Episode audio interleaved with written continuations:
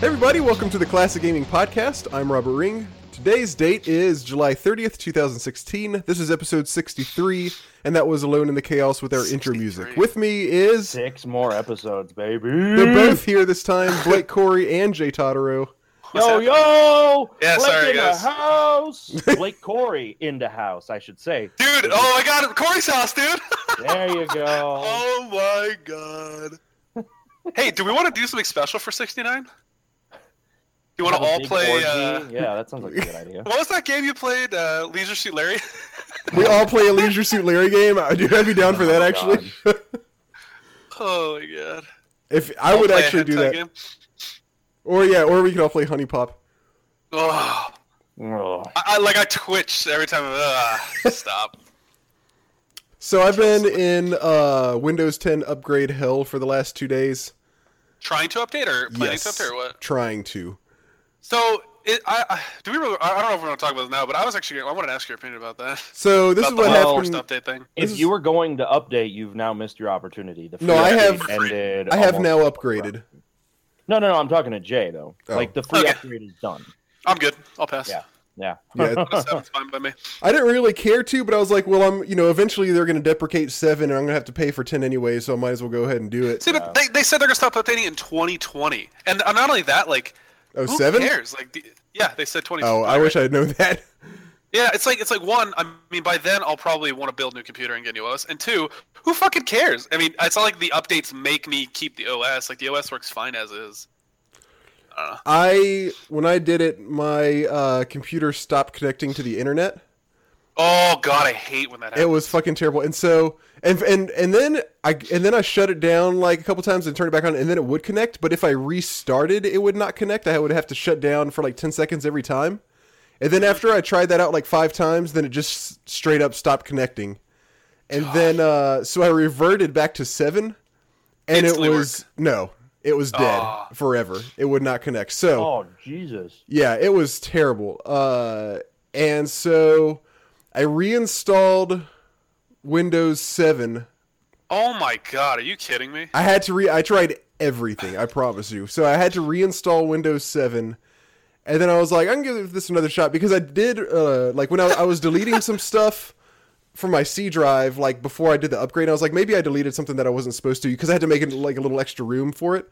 And uh and once again, it wouldn't connect Holy shit. with dude. Windows 10. But then didn't learn your lesson, man. No, I didn't learn my lesson. But what I did do was uh, I downloaded the LAN driver for my motherboard. Before you did it? No, well, I downloaded it on my laptop, put it on a Oh, okay. flash drive, put it over on Windows 10, then installed it, and then it started working. Easy, easy Yeah, upgrade yep. process, ladies and gentlemen. Right Super here on easy. Windows. Yeah, Very simple. Yeah. Simple as Except one, for the two, three, upgrade four. to Windows 10, but that then after that, Microsoft doesn't give a fuck.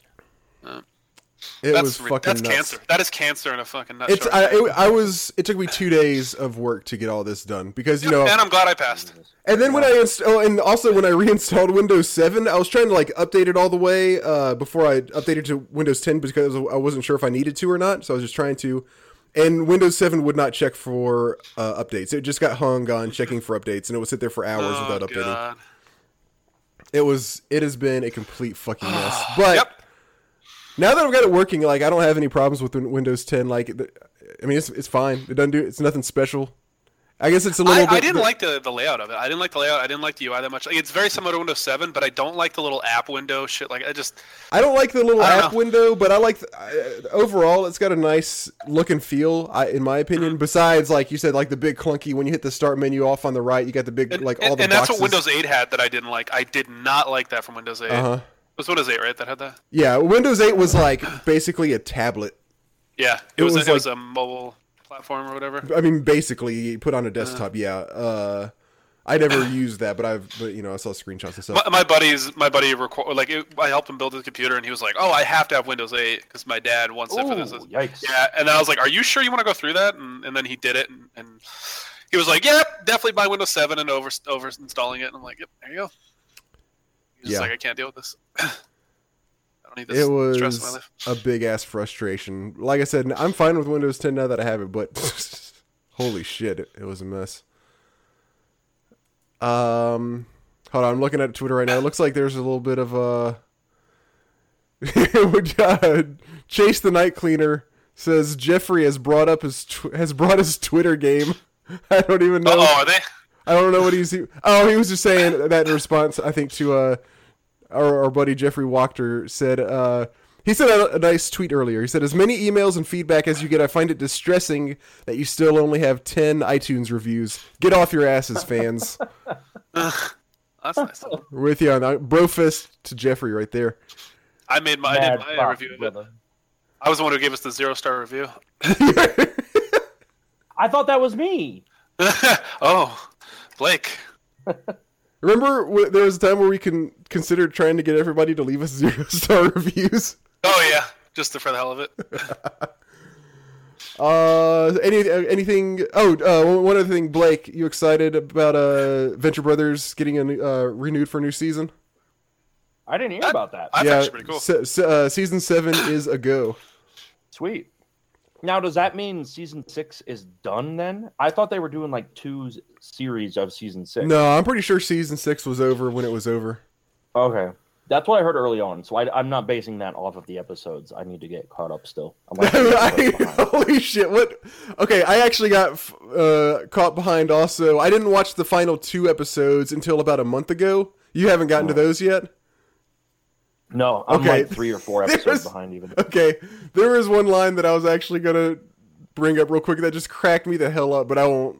It's nothing big, but I don't. I won't bring it up because it. I'll just let you watch it and see. But it's really funny in the second to last episode. It ended really strong. But uh, yeah, it was it, it was really funny. Uh, I won't go into it any more than that. What anything been up with you guys? You guys want to jump into news, or has anything awesome and special been happening with you guys? Did, wait, so Blake, are you on Windows 10?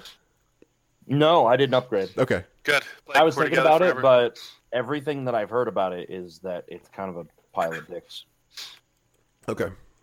Yeah, so I was happy to pass. I guess the only thing to really announce that uh, has been going on with me and is kind of retro based is that uh, over on my Twitch channel, we talk about Final Fantasy all the time here. Jay and I are Yep. children and we're obsessed.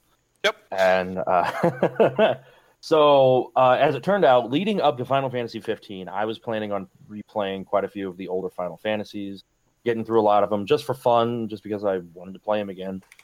And uh, as Playing games out, for fun. I know, right? What a fucking concept. So it turns out that leading up to uh, right around, like the same day that I was going to start doing this, excuse me, I got some like weird hiccups right now. Oh, uh, a friend contacted me, and him and another guy and a bunch of other streamers on Twitch were getting ready to start what they're what we're calling uh, the Final Fantasy count up, the FF count up. Oh, what nice. that is is that a few of us are playing through the entire series, basically the main Ooh. series titles, uh, starting with one, celebrating the whole series uh, all the way up to thirteen, leading up to the release of fifteen on September thirtieth. So, as a spoiler, today I'm going to be talking about Final Fantasy one and two, and this has actually been my first time playing through two. And then on uh, on Monday, I'm going to start my first ever playthrough of Final Fantasy three as well.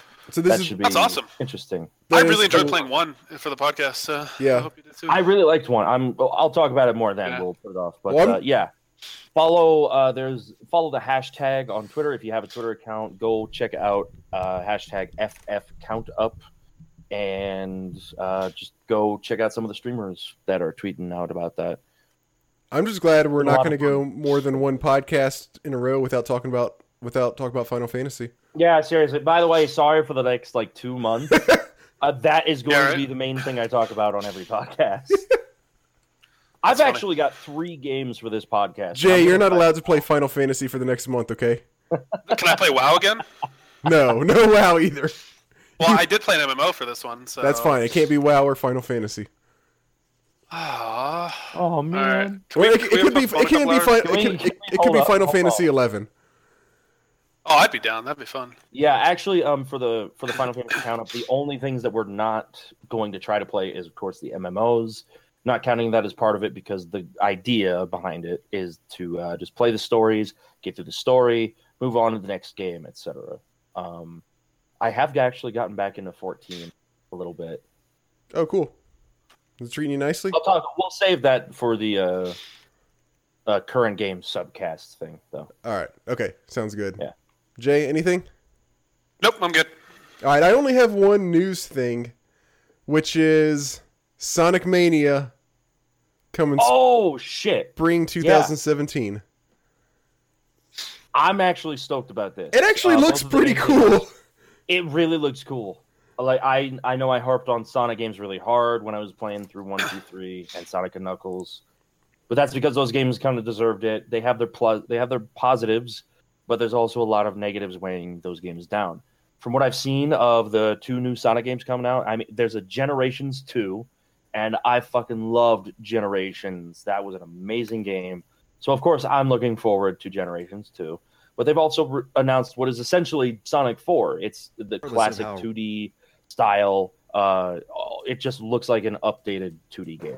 Every time you see Generations, I think of the K-pop band, and it's really throwing me off right now. well, the, well, Sonic Mania is a whole nother game, I believe. Uh, they announced a game called Sonic Mania, and it's like it's like the tw- it's like a twentieth uh, or like the twenty fifth anniversary edition of Sonic, pretty much. And it is like it's got like lots of old levels and like some new levels, and you can play through the levels as any of the as Sonic or uh, Knuckles or Tails going back all the way to Sonic One. Like I don't know if they have. I don't. I doubt they have every you know level from every Sonic game, but it sounds like they've got like a mix of of old school and new levels. And uh here, I'll I'll uh if I can find the YouTube link. They actually like the YouTube video. They actually pretty much nailed it. Like I was watching the video for this, and it actually got me pretty excited for the game. Rock solid. Oh well, yeah, I think that Sonic Mania is the game that I was just talking about that's like Sonic 4. That's a, essentially a Sonic 4 Oh, in all but name. okay, okay. I think, if I'm remembering the announcements correctly. There's the uh, Slight- Blake, did they give a release date for FF15, by the way? Sorry for Yeah, yeah, September 30th. September 30th. Okay, thank you. It's not that far, yeah, let guys. this Mania. My birthday, yeah, yeah, boys. yeah. It's That's my the game I birthday. That's your birthday. Okay, Uh, my birthday's October 8th, but it's close, so I don't have to pay for it October eighth. Oh, you October eighth. Clink on a polygon. Not even the Oh, same man. month. Yeah, no, I tried to. No, but it's like. mm, no, I'm just saying because that way I don't have to pay for it. Somebody will just buy it for me. It's close enough. okay, but you get it nine days late. No, no, I'll just get it. I'll get it September 30th. T- don't get- I am pissed because I don't get to start it on September 30th because I'm going to be away at TwitchCon. Dude, I am so sick and tired of getting pop-ups for that shit when I go on Twitch. Oh my god. Oh, Ugh. t- oh, Twitch kind of like get your Every tickets. Hey, last chance to buy tickets. I was like, I'm not gonna go. Sorry, Blake. Love you, but I would never go to Twitch. I love you. Hey, you could go and hang out with me. Dude, all we're going to do the whole time is get drunk. It's great. Yeah, but I don't want to fucking travel. I don't know. Yeah, but you can travel to drink. I actually don't like What's drinking this? that much. Drink. All right. Well, fuck you, man. I always knew you were a piece of shit. It sounded like you This- censored this to yourself. qualify. Yeah, you, you literally said you're like, I always knew you were a piece of. Sh-. Wait, no, I didn't. Did that? Did it cut out? Yeah, right cut out right for a second. No, I didn't. I actually said it. I didn't censor myself. No, I believe you. microphone. I always what? knew you were a piece of shit. Okay, there we go. okay, Plus, I sound like a belligerent drunk asshole when I'm when I'm saying it like that. So there You you sound no different to me, but that's. You know. Oh, I see how it is. I see how you do. Oh my god. All right, I like this, Blake. It's sim- more similar to me. this is good. You're gonna enjoy this, Robert. I think so. All right, real quick, I'm gonna. Gear Solid. Metal Piece Solid. Did you say Metal Piece Solid? No, I said Metal Gear Solid. Uh, I think you Holy said shit. Metal Piece Solid. I'm like, what? Who's the drunk one right now? Uh, Uh, I have all of us. water. See what I mean? All of us. All right, so time to talk about games. Jay, since you're gracing us with your presence this time, you want to go up. first? Uh, yeah, definitely. Uh, Alright. Let me pull it up here so I can get the name. So for You can this get the name. You don't remember the name of the game? Not the played? name. Sorry, the year. The year is what I meant. It's more like it. Um, so uh, for this podcast, because uh, I was recently, me and Lisa were, Lisa and I normally play games together. Um, we were looking for something to play together, and we really wanted to play Guild Wars 2, but we That's were both kind of burnt it. out from. Yeah, right. We uh, we both got kind of burnt out from the last couple times we played, just because I like Guild where Wars this is going. Yeah, yeah, you know where this is going. So Guild Wars Mhm. Two was, was a little little off for, for me and her both. So we decided to play Guild Wars One, Ooh. and Woo! it was a freaking blast. It's a great game. So Guild Wars One, uh, for those of you that don't know, is an MMO that came out in 2005, right around the the same time as the original World of Warcraft, um, and it was a completely different game Um, obviously, it's an MMO, so it still has the, the similar aspects, but it did a lot of things right that Blizzard did wrong with the original WoW, and did not get enough recognition for it at the time. So I don't to know. Start, I, I feel like maybe not enough, for, but I mean, it was still a pretty lauded game at the time. it, it was, but it was not. It did. It was not- underground. Yeah, it was Okay. not nearly. I feel like it WoW may have gotten more traction in Korea. Like when the game Yeah. launched, I in, in remember the Yeah, Asian yeah, yeah. countries. Absolutely. PvP was very big for the Asian market. Yes, they we- dominated it. Yeah. So my experience with Guild Wars was it was pretty awesome. So I play I played WoW for a while, obviously, uh, bef- like right around the same time. Um, but then I got invited to the Guild Wars beta, so I was like, okay, I'm definitely gonna check this out. I had a real life friend at the time who we both really wanted to try it. You do not And have we real played- life friends. That, Well, yeah, that's true. All right, so my imaginary friend, we'll call him Hank.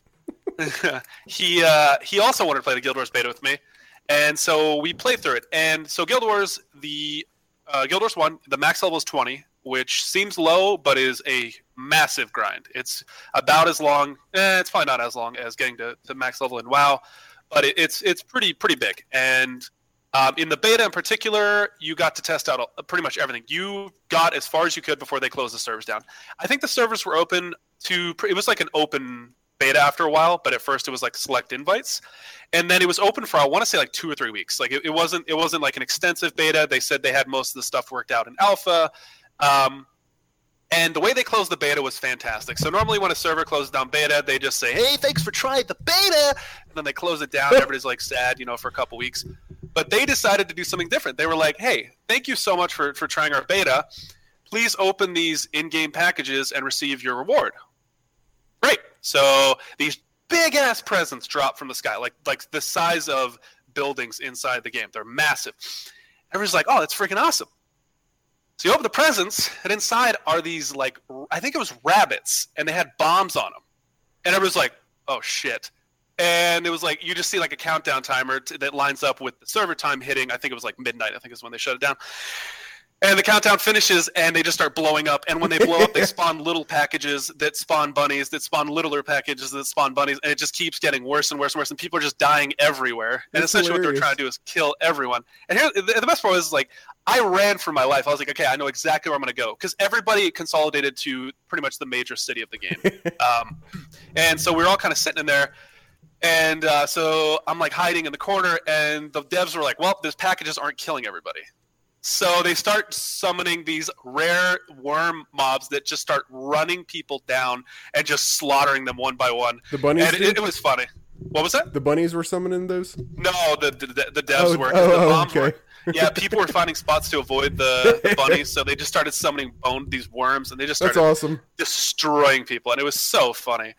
Um, so the beta itself was fantastic. It was it was a breath of fresh air from WoW. It was it was a nice change. So uh, the game works like this: you have eight skill slots, and you can put any of the abilities that you have into those eight slots. When you leave a town, you are locked to those eight abilities until you go back to a town. So it's pretty, pretty simplistic. You only get eight buttons, but there are a lot to choose from. I would say probably somewhere between 80 and 100 or more, uh, depending on what classes you pick. So you pick between one and I think it's let's say six to eight classes. Hold on, let me see how many classes are. We'll, we'll just say there's like eight because I think it's like six to eight. So there's like one in eight classes. Um, uh, there's uh, yeah. So and you pick a class, and then one of your first major quests, you pick a subclass. So if you pick a warrior, you could do a mesmer as your secondary class, or an elementalist, or a ranger, or a monk as your secondary class. And what you get for that And why is anyone goes anything but monk as a warrior? Come on. yeah, that's true. I mean, there, there were there were obviously cookie cutter things. Well, all right, at launch, but for the most part, actually later on, what it became was a lot of warrior elementalists. and warrior This was a really yeah. cool system as the game developed, the dual class system. Yeah, and, and so you basically picked a primary class, you picked a secondary class, and you got all the abilities of the secondary class. The only real effect, the only benefits you really missed out was these um, passive things that you got for your main class. That was like the only thing I think you really missed out for, for having a primary class over a secondary class. So there wasn't like a massive benefit, but there was definitely something for picking a warrior monk versus a monk warrior. Uh, so each of the classes, um, the the talent trees, if you will, is essentially you just get talent points. So you get like I- don't know how many is at the end. I think it's probably close to like 120 or so. And you put a point in mace skill, so that costs you two talent points. And then you want to upgrade the mace skill again. It costs you a three points to go up one more time, and then four times. So it, it goes up numerically like that. And so the idea is you you, you kind of want to balance your points out, and each of the talent points does different things. Like mace mace uh, skill might give you a chance to stun on melee attack, or axe might you know give you a chance to penetrate your opponent's armor on on melee strike. So there's all these like there's just a huge variety of stuff you can do, and you can you don't have to go anywhere to respec You just go into a city. You can swap your abilities. You can swap your talent. So if you go outside, like I was testing things out, I was playing a monk necromancer the first time said I started playing, which was a blast. And the reason I wanted to do it because I wanted to do some solo grinding. So as a monk, you don't really do a lot of damage. You have some damaging abilities, but they're very limited and they don't scale well into the later stages of the game. so I went more uh, monk necromancer, and what I would do is I would kill a mob, and then I would resurrect its corpse as a skeleton, which is a you know a, pet basically that does damage, and then I would just heal the pet indefinitely because pets in that game uh, for for necromancers die over time. So if you res a a dead body and a skeleton walks with you, and you summon three or four skeletons, they die over time. They just rot essentially. So as a monk, I balanced it out by healing them. So they would just destroy everything while I healed them and there's like a variety of stuff you can do like that. Um, originally, when I first played, I played a um, I played a ranger necromancer, and it was really fun. Ranger obviously has a pet. They have uh, spiritual buffs that do different things to give you everybody in your party different effects, and then the necromancer would give me some dot damage and some self healing. It was a great balance. It was a really really great solo solo for me at the time. Um, so there's uh, a ton of variety to it. Obviously, uh, like Blake said, there were definitely some cookie cutter comps pretty much everybody early on who played a monk played, or I'm sorry, who played a warrior played a monk. Because it's, it's kind of like a paladin. You essentially hit really hard, but you have healing abilities. You can also resurrect, which resurrect in that game is not a common theme. Um, your Resurrect your is a pain in the ass. yeah. So like I said, To explain what eight- Jay was saying earlier, you've got your eight abilities on your bar. And to fit a res on there means you're losing another one of your abilities. And that is a very, very big sacrifice in that game. Yeah, and and the biggest thing was is not everybody had resurrect. Uh, you had resurrection right, yeah. signets. So you have these these signets which are one-time uses. So uh, and when I say one time, when you leave a town to when you come back to the town is one time. So if you adventure all the way down through the mountains, up this river, and all this stuff, but you don't make it to the next town, well, guess what? When you go back to the town, you have to clear all that again. So you want to make sure that when you leave the town, you're heading somewhere, you make it to your destination. Otherwise, you have to re-clear. And so, like I was saying with the signet or with the resurrection signet, this would give you give you the ability to resurrect. So if you were a warrior, um, let's say you're a warrior ranger, okay, then you have the ability. You have a resurrection signet. You can res somebody one time, unless you kill a named mob. The named mob would reset your signets. And um, was that like a special? Is that kind of like a closer, like closer to an NBC, uh, NPC or something? uh, They're so basically the like a strong monster. yeah like a exactly. stronger form. And, and the cool thing about them was is they were all class defined. So if you're walking around, you're walking around the Mhm. city, and you run into, you know, Zargoth the Hunter. Okay, he's a ranger elementalist or something. Like they actually have classes to them, and they'll use abilities from those classes. All the mobs in that game are defined by a class, which is great. So you know kind of what they're going to do. You know generally what kind of abilities and what what to expect from them. Obviously, the bosses some of them are pretty easy. Uh, I would say some of like the, the monk ones are they're annoying. They take time to kill. It's like whatever. But some of the harder ones were like the warrior ones because they would run into your party and stun everybody and do a lot of damage and, and blah blah blah blah blah. So was- that was a cool concept. I love the concept of the defined um, mobs. You you might think it gets repetitive, but it really doesn't. I mean, you there's such a variety that you can run into, and obviously the different types of mobs in the game can determine how how powerful they are and how effective they are. Not to mention like learning the minutia of your class because you've only got these eight, eight abilities and you need to make the most out of them every single time.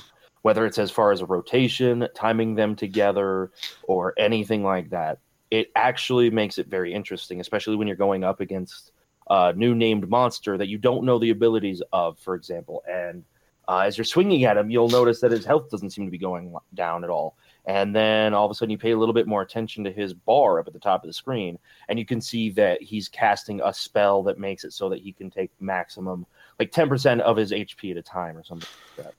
And so then you're like, oh shit, I've either got to interrupt him when he's casting that, or I've got to dispel it. And Yeah. just uh, the little things like that actually while the game might sound potentially boring, the little details like that, uh, very very interesting and fun. And the, the cool thing, one of the builds that Blake was just talking about was a really prevalent thing in PvP. Is let's say everybody has a max health of like two to three hundred, which is a decent amount. You might hit really hard, like a big powerful shot might be like fifty or sixty damage. So there was this really really cool build that Priest did that would reduce their overall health. It would reduce their health, their max health, down to forty or fifty health, and then the it would uh, by sacrificing that health, it would give them plus one of this certain ability. I don't remember what it was called off the top of my head. and yeah, then, I can't remember either. Yeah, but I remember then- what you're talking about. I think Yeah. 54 was about the HP that you were supposed to drop to. Yeah, and essentially what you would do is you would you would take a percent a limited percentage damage based on your original max health. So the most you could get hit for is like five or ten, and you have fifty five health. So you're taking literally no damage, and then any heals you do are stupid effective because your max health is only fifty. Hots in particular would just keep you at full health at all times. And it was like this crazy meta in PvP when it happened. When somebody figured it out, like it completely took the meta and flipped it on upside down on its head. It, it- was just and and this is the kind of thing that people did. It wasn't just monks; they did it with elementalists as well. They found efficient ways to use certain DPS abilities, how to mix mix classes. And here's the other thing that was great, and this is something that Metal Brother really appreciated as somebody who doesn't like leveling, who doesn't like the PvE elements. You can log on the game today, click PvP character, and instantly make a character at max level with gear and abilities for that class. So essentially, you could uh, log on and make a PvP character and start PvPing immediately. You don't have to level all the way to 20. You don't have to grind gear. You don't have to go do all this crazy stuff, which made it really nice for people who aren't really interested in doing that. Um, obviously, the PVE people, or if they wanted to do any PVE content, they weren't able to take those characters and transfer them over. So it was kind of like a, a give or take kind of situation. Um, so the other There thing was, was actually one drawback to it. You kind of need to do some of the PvE content to unlock the elite abilities. I was wondering about those it. are So, the only oh, ones, okay. Okay. I don't know if that's still true now, but it was back then, and I think that's still the case. I, I wouldn't be surprised, but if you did it on a different character and then made a new one for PvP, I, I believe it was still unlocked for Yes. like it unlocks yeah, your account. once okay. you learn the elite ability, and we we won't explain that too much, but there's basically super abilities that your class doesn't learn naturally that you don't get to buy, that you have to go out and hunt from these specific monsters. And once you learn it, it's unlocked on your account forever. yeah. So There were- there were anytime no you have access to to that class, yeah, Yeah. So um, the other thing was so the other the, the other thing was cool is you could group with people. I think the group uh, capacity is four or five early on, and later on it's eight. Um, if you didn't have a full group, like let's say Robert, you and I wanted to play, but we don't really like playing with other people because we think everybody sucks. There were these NPC mobs in town that you could add to your party, and they actually Oh, played cool. quite well. And Hmm. you could mix your party up. So they had a healer henchman, they had a shielder henchman that would focus on creating buffs for your party. They had a brawler henchman, which was a DPS focused melee. They had a tank type. They had they had one for each class and sort of each kind of spec as well. So like a tank or DPS, healer, a buffer, like different things like that. And it was nice. So you could like mix up your party. Like if, if you and I were both playing necromancers, well, guess what? We could add a warrior and a tank or a warrior he, uh, tank to our group and a healer. And we'd have a full group, and it would be, you know, we, we didn't have to add other people. We didn't have to interact with other people. Not only that, Oh, go ahead. later in the game's life, in some of the expansions, they introduced character, um, like AI characters that you can customize. Oh, really? that- yeah, yeah. This was a lot of fun. I actually spent some time doing this when I came back to the game like four years ago, five years ago.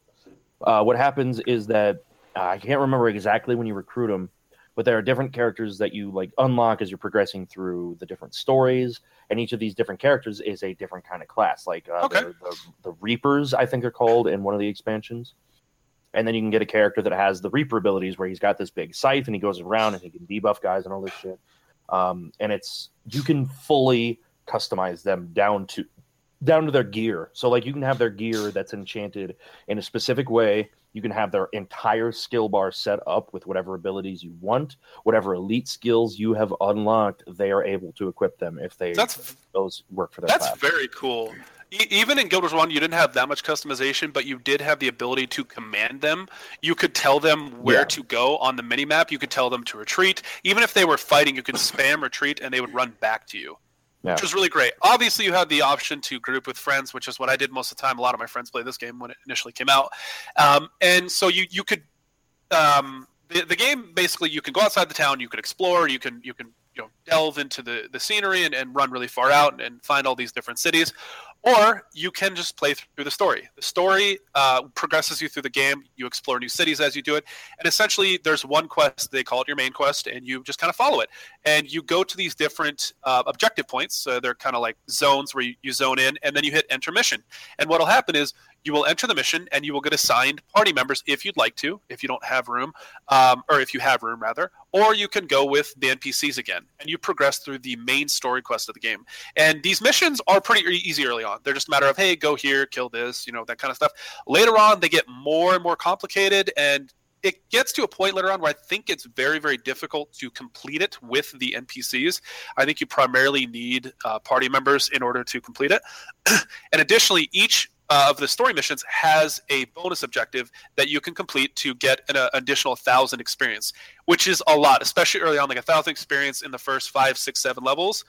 Uh, which again the level cap's only 20 uh, is you know 20 30 40% of your max level or of that of that level which is great so if you spend time doing the the side quests of the of the main story missions which they're not 100% easy to find. The first couple ones, they, they kind of lead you to them, but later on, you really have to look for them. You have to find some things you may not have seen before. You, you might have to mess around with a little bit, wander around, kill mobs you, that aren't really in your direct path, and uh, to complete the secondary quests. And so this is kind of how the game goes. You, you just kind of progress through the main story. Uh, the, P, the, the PvP is obviously optional, as always. Uh, and then um, as you get later into the game, you can go outside some of the, the more more difficult areas and farm mobs for specific resources, and it has you know kind of the extra um, the what do you call it the MMO elements where you do get trade skills. Uh, you can farm trade skill or you can farm you know mobs to get different trade skills to make yourself gear. Uh, I'm trying to think what else there really was. Like, is there anything I missed that, that really was the, the selling point of Guild Wars? Um, I mean, the PvP was fairly involved. Oh, to go back to the Oh, yeah. thing you were talking about with the PVE missions, uh, the got the AI that I mentioned earlier, you can actually clear the entire game if you have the proper setup with your AI minion. There you go. That's what I I, I, didn't actually know that. Yeah, it's very very cool. There are some extremely difficult missions in the expansions. And uh, if you get the right setup, you can use your AI team members to get through those, and that's what I did. I could not had clear the last the last blast. boss with AI. I could not do it. Those mobs. Well, yeah, you were probably you were using the ones that you can't customize, but the customized. Oh, yeah. yeah. Okay. When you can actually set up their skill bar and their equipment to be geared towards a specific uh, objective, you can pull it off. It's actually really impressive that they uh, they allow that. the the other thing I forgot to mention is when you're out in the world grinding. So the concept of you leave a city, you're trying to get to another point, another another city or another uh, kind of waypoint or, or key objective place where you can teleport to later on because you can't just teleport anywhere. You can only teleport to specific locations. If you're on your way, like let's say you are heading to, you know, Robert's house, right? And you're grinding mobs and you're fighting mobs and Robert dies. Well, guess what? Robert loses 20% of his overall mana and health and Robert dies again. Well, you lose more. You lose a higher percentage, and it stacks until I think forty or fifty percent. I think it's sixty percent even. is it really? It's fucking brutal. Yeah. So if that happens a couple extra times, you might be looking at lights out. And the only way to get that health back, there's one of two ways. You can either teleport to a city you've already discovered, and that will uh, instantly refresh everybody's health and, and reset that, that percentage t- t- Marco's talking about. Or if you kill one of those named kind of rare mobs Blake and I were talking about earlier, that gives you, I think, 2 to 4% off of it. So if you kill a bunch of those, and here's the other thing: eh, let's say you're at zero percent, nobody has died, and then you kill a named mob, you get a bonus of two to four percent. So you might get four percent extra health, four percent extra mana. And mana in this game doesn't work like most MMOs where it's like you know hundreds and hundreds of mana. You usually have like twenty to thirty mana, and next to your mana bar, you'll see a little um, little ticker uh, that either has one, two, three, or more, and that represents that's how much mana you get every couple seconds.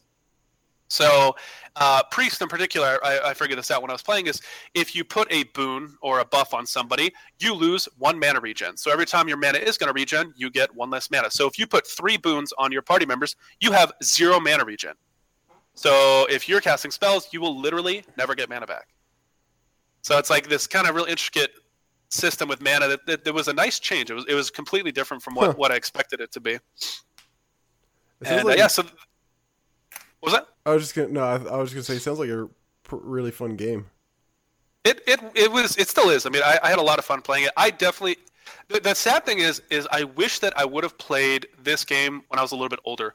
It is harder than most. Eh, I wouldn't say harder than most MMOs. It's hard. It, there's a lot of real punishing I'd elements say to it. it's mu- more harder, more harder, yes, than most MMOs. Yeah, I would actually say that because it's extremely punishing. The- the- yeah, there's just a lot of MMOs that people talk about, you know, especially around that time, that were pretty, you know, pretty extreme, where you had to spend ample time doing stuff and blah blah blah blah. So, But Yeah, so does the game still have like the official servers, or do you have to find a like a? a it still has official servers. huh? Um, one of the only things that I, Wait, I would do- like to wait. Sorry, does or does not? It does. does. They Okay. still have servers open for it. And this is something I was very frustrated by. So I had to buy the game again, um, specifically because the the way that they supported Guild, they support Guild Wars One is very very poorly done.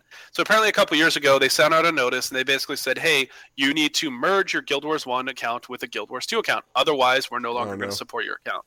So if you didn't, you contact support and you don't know let's say you don't know your account name which i don't it's been years since i played the game uh, it's like okay well what what email address was it? I, I don't know. It was you know eight years ago and i don't know the account information. It's like okay well then i give them like piece of information about it. they're like sorry we don't support that account anymore because it's not connected to a guild wars 2 account.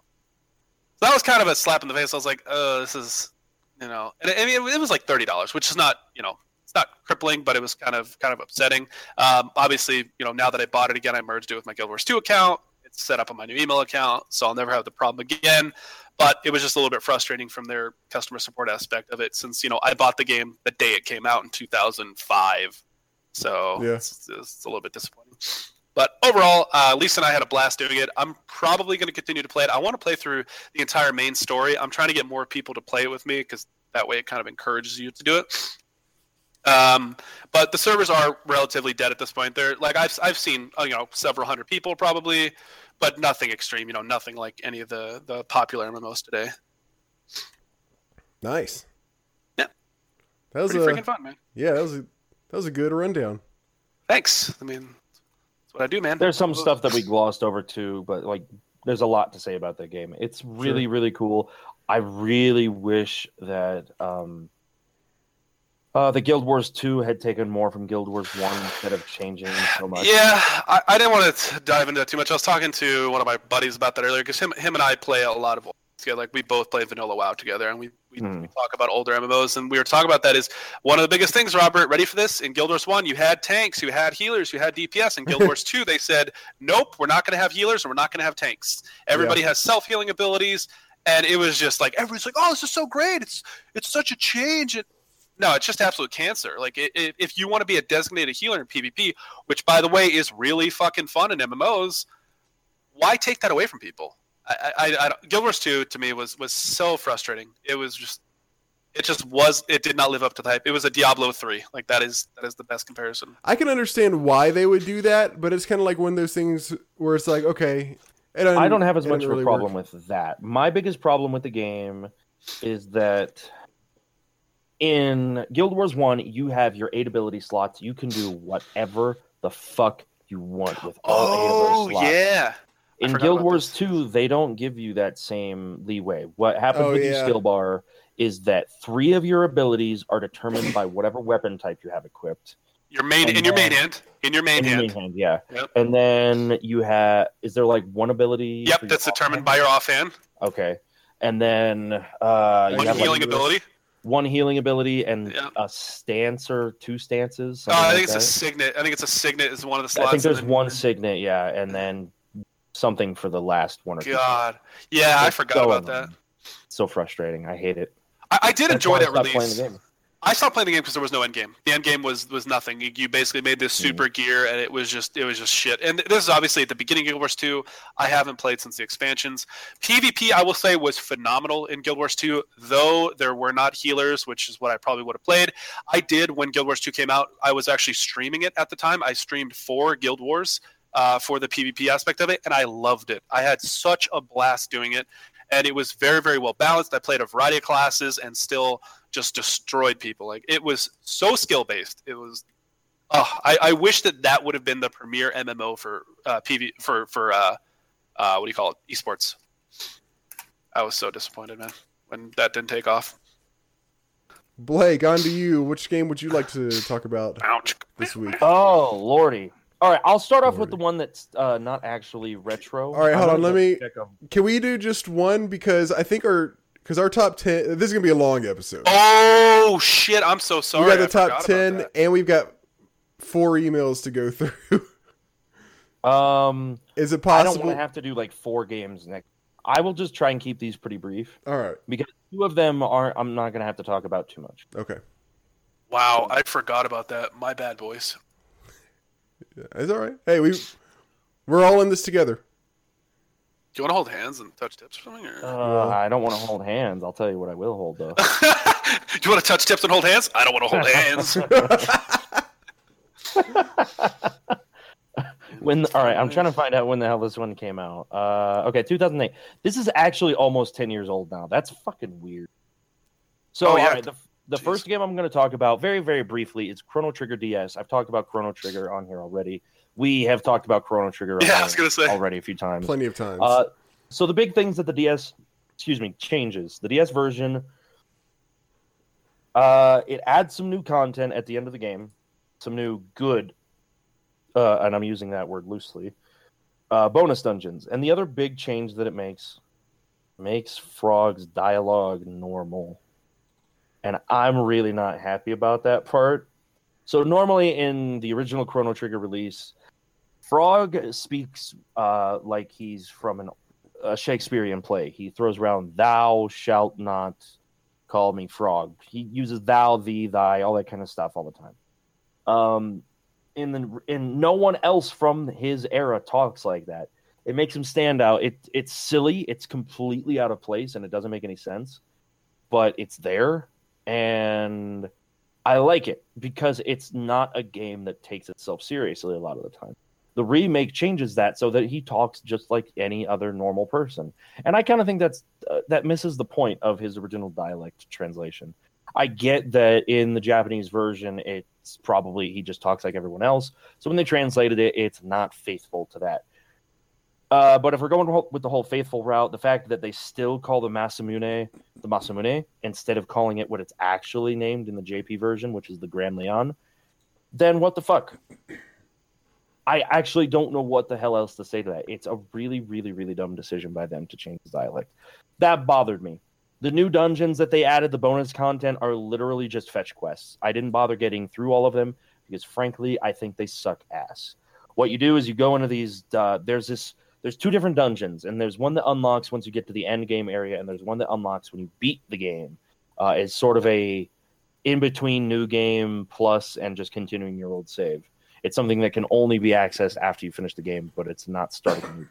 And it's a whole dungeon where you go through this and talk to people, and they're like, "Man, I really wish I had a golden hammer." And then you talk to someone else, and they're like, "Well, to make a golden tree, you need to plant golden seeds at the sand spot over here." So then you have to find the golden seeds. You have to go to the sand spot in the past, plant the seeds, go into the future, find out that the tree was cut down by somebody, kill the guy that is now running around with a golden hammer, and take that golden hammer and give it to somebody back in the town. So then you do that, and then you just repeat this process a few times. I don't know how many times because I didn't finish it, but it's just that same idea over and over. Everything that I've heard from people that have played it said that this bonus dungeon was bad, and because of that, I kind of I just had no interest in finishing it whatsoever. Uh, so the next game I played, Final Fantasy One, the GBA version. Jay, which version did you play if you're available? now? OG, SN, SN. Okay, you played the. Nintendo one. You poor bastard. I played both of them. I, I, Oh, before I played both of them. Sorry, Okay, so for which one did you talk about on the podcast?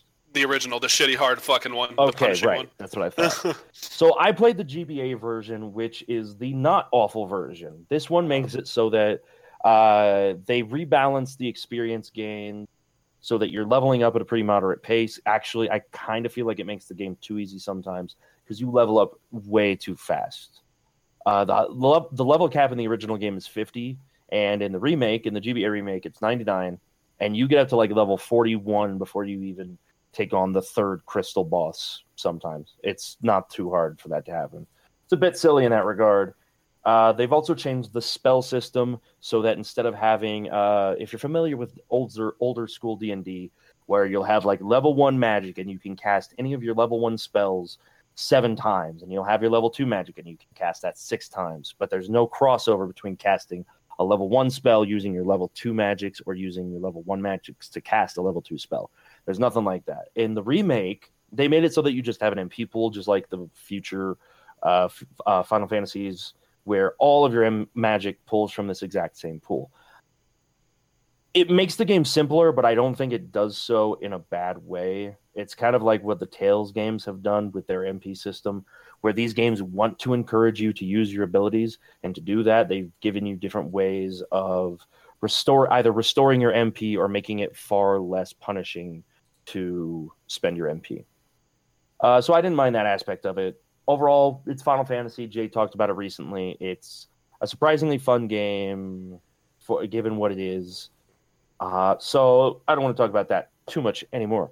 Instead, I will talk about a game that I played and finished for the first time in my life Final Fantasy II.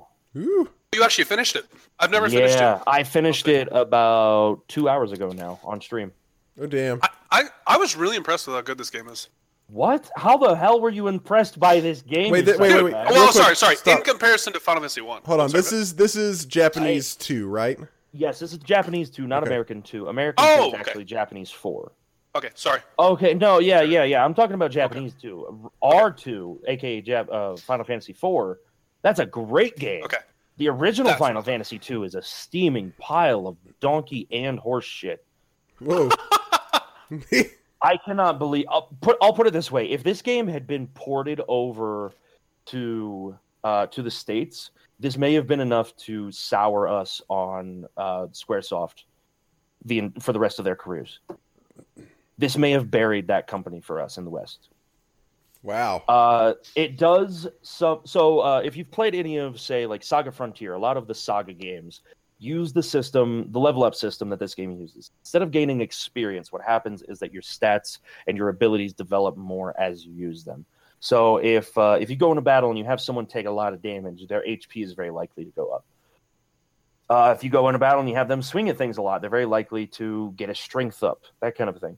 The problem is that the stats in the game are very not well designed.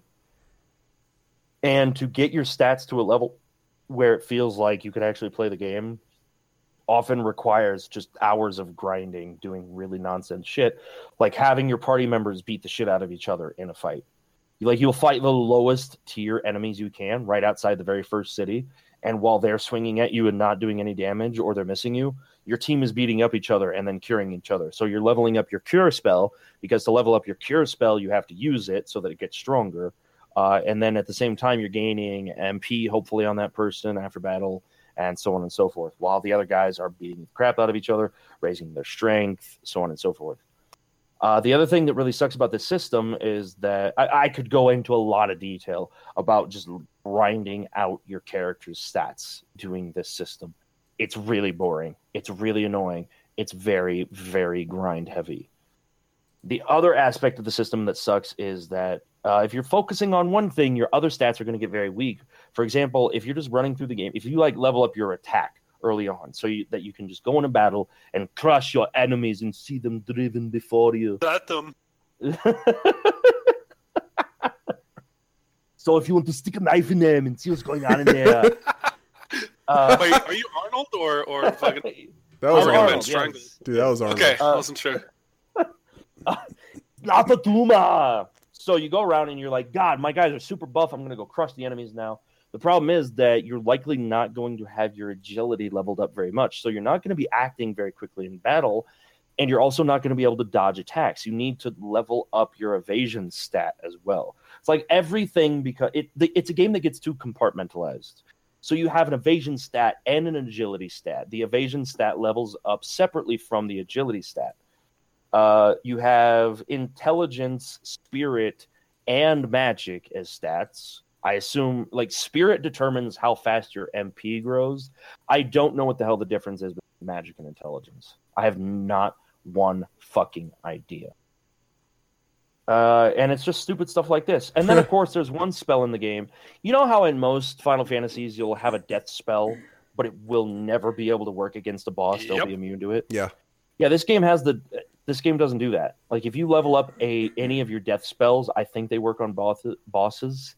Oh, really?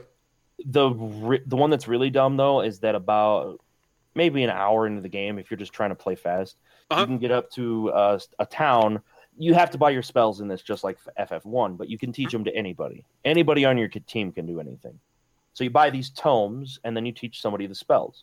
So you get up to this one town that sells a tome called Teleport, and that spell instantly teleports enemies out of the fight. Since this isn't a game where you actually grind up experience points, you grind up using your abilities and stuff. You can level up the teleport spell to about level seven, eight, or nine, and just teleport all enemies out of a fight, and just do that all the way through the game. And yes, it works on bosses. It is terrible.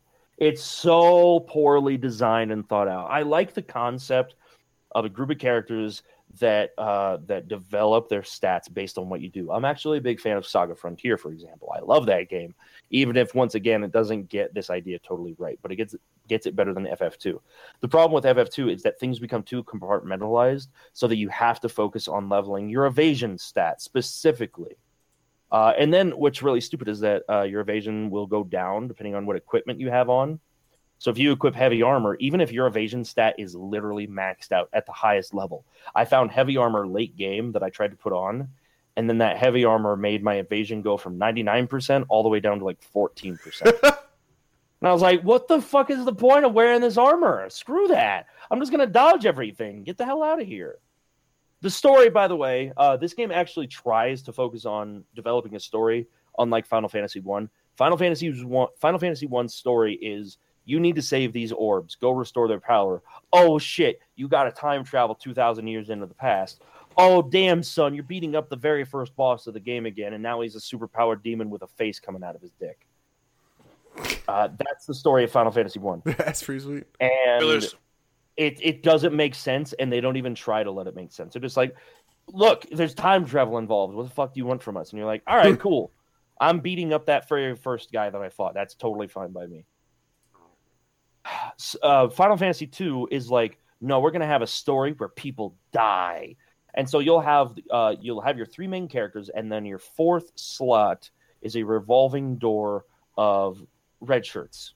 They're all lemmings that just go off and very very quickly they pretty much every single one of them dies.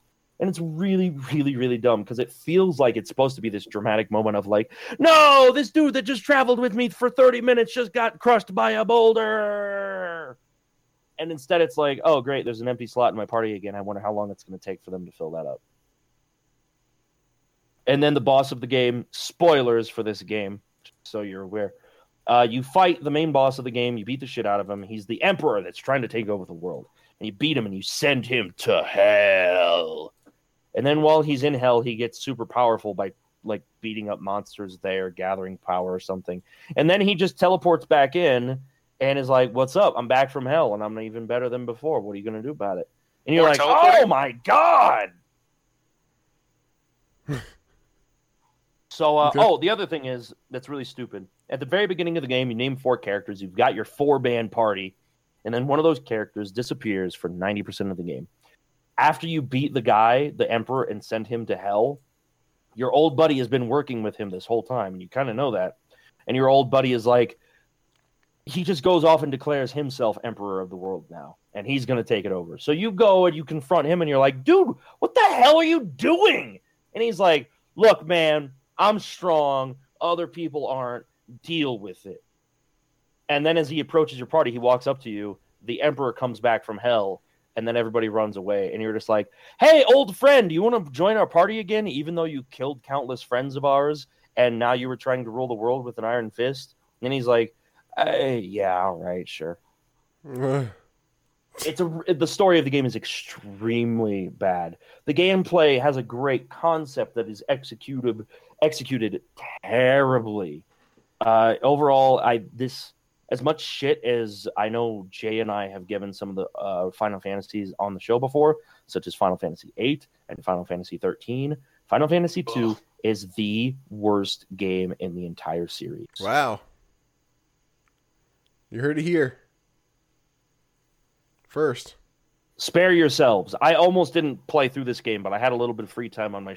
Sh- I thought, yeah, you know what? I'm gonna give FF2 a shot for the first time ever. Oh, I regretted every second of it. Did you think about suicide as an alternative? Always, constantly, every waking moment while playing that game. Well, shit. Sorry you had to play that game then. It's all right. I played it so that other people don't have to. All Dude, right. You took one for the team on that one. I took two for the team, you could say. Oh! Damn. Damn. All right, Robert. That Tell fu- us what you played. Are we already on to me? Well, that was fast. Yeah, well, y- you were like, uh, guys, can we go kind of fast, please? I need to talk for a while tonight. Yeah, of course you do. All right. I play. So actually, so forgive me if my memory is slightly fuzzy on this one. I played this one uh, a couple months ago, and I kind of stopped in the middle of it. I, I think I got about about halfway through, and I was uh, planning on potentially going back to it, but I never got a chance to. And I'm in the middle of some other games now, so I'm going to finally bring it up on the podcast. That is Disgaea: Hour of Darkness Ooh. for PlayStation 2 came out in 2003. This is uh, a strategy RPG. The so the plot of the game is you are a kid named Laharl who is uh, you're in the underworld, and your You're dad. the prince of the underworld, right? Huh? Well, yeah, you're the prince of the underworld. Yeah. Your dad was the ruler of the underworld, and then you took a ten year nap, and when you woke up, he was uh, he's been killed, and so now it's the the underworld is rightfully yours. However, there are a lot of other people that have basically kind of like started taking it for their In own. your absence. Uh, Did they tell you how long he his dad has been dead, or is it just he's been? I don't remember. I don't remember. All I remember is that he took a nap and he woke up ten years later, and he meant to only sleep for like one year, or something like that. Uh, Oh, and then isn't Etna like you just looked so cute while you were sleeping? I thought, why should I wake you up? yeah, yeah, yeah. Yeah. um yeah and so in the meantime other people have like started taking over and you wake up and you're like no no you can't I, i'm the ruler here. So you're basically on like a like on a quest to like kill everybody who's trying to uh, rule the underworld. So you can rule it because it's your rightful underworld now. Uh, as blake said there's a girl named etna who's kind of like your friend sort of and she comes along with you. Um, and she also uh, she starts off with uh, she has these two sort of underlings called prinnies that are basically little penguins that follow her around and and help you fight. So they're part of your party as well.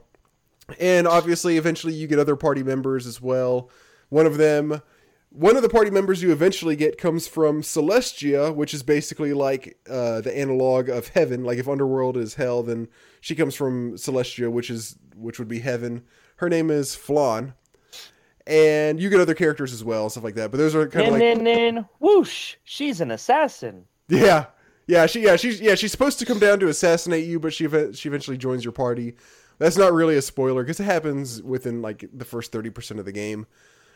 Um, and so th- so the the way the story is told, it's got you know uh, besides it being a strategy RPG, when there's cutscenes and stuff, it's got sort of like a sort kind of like a traditional character pop in where it'll like have just like some art for the character that comes in the side of the screen and then art from another character that comes in the other side and it's got text but it's also voice acted as well so you can read what they're saying but it is voice acted at the same time. And like the characters will like have different art for like different uh, facial expressions and stuff but it's not like animated during the cutscenes.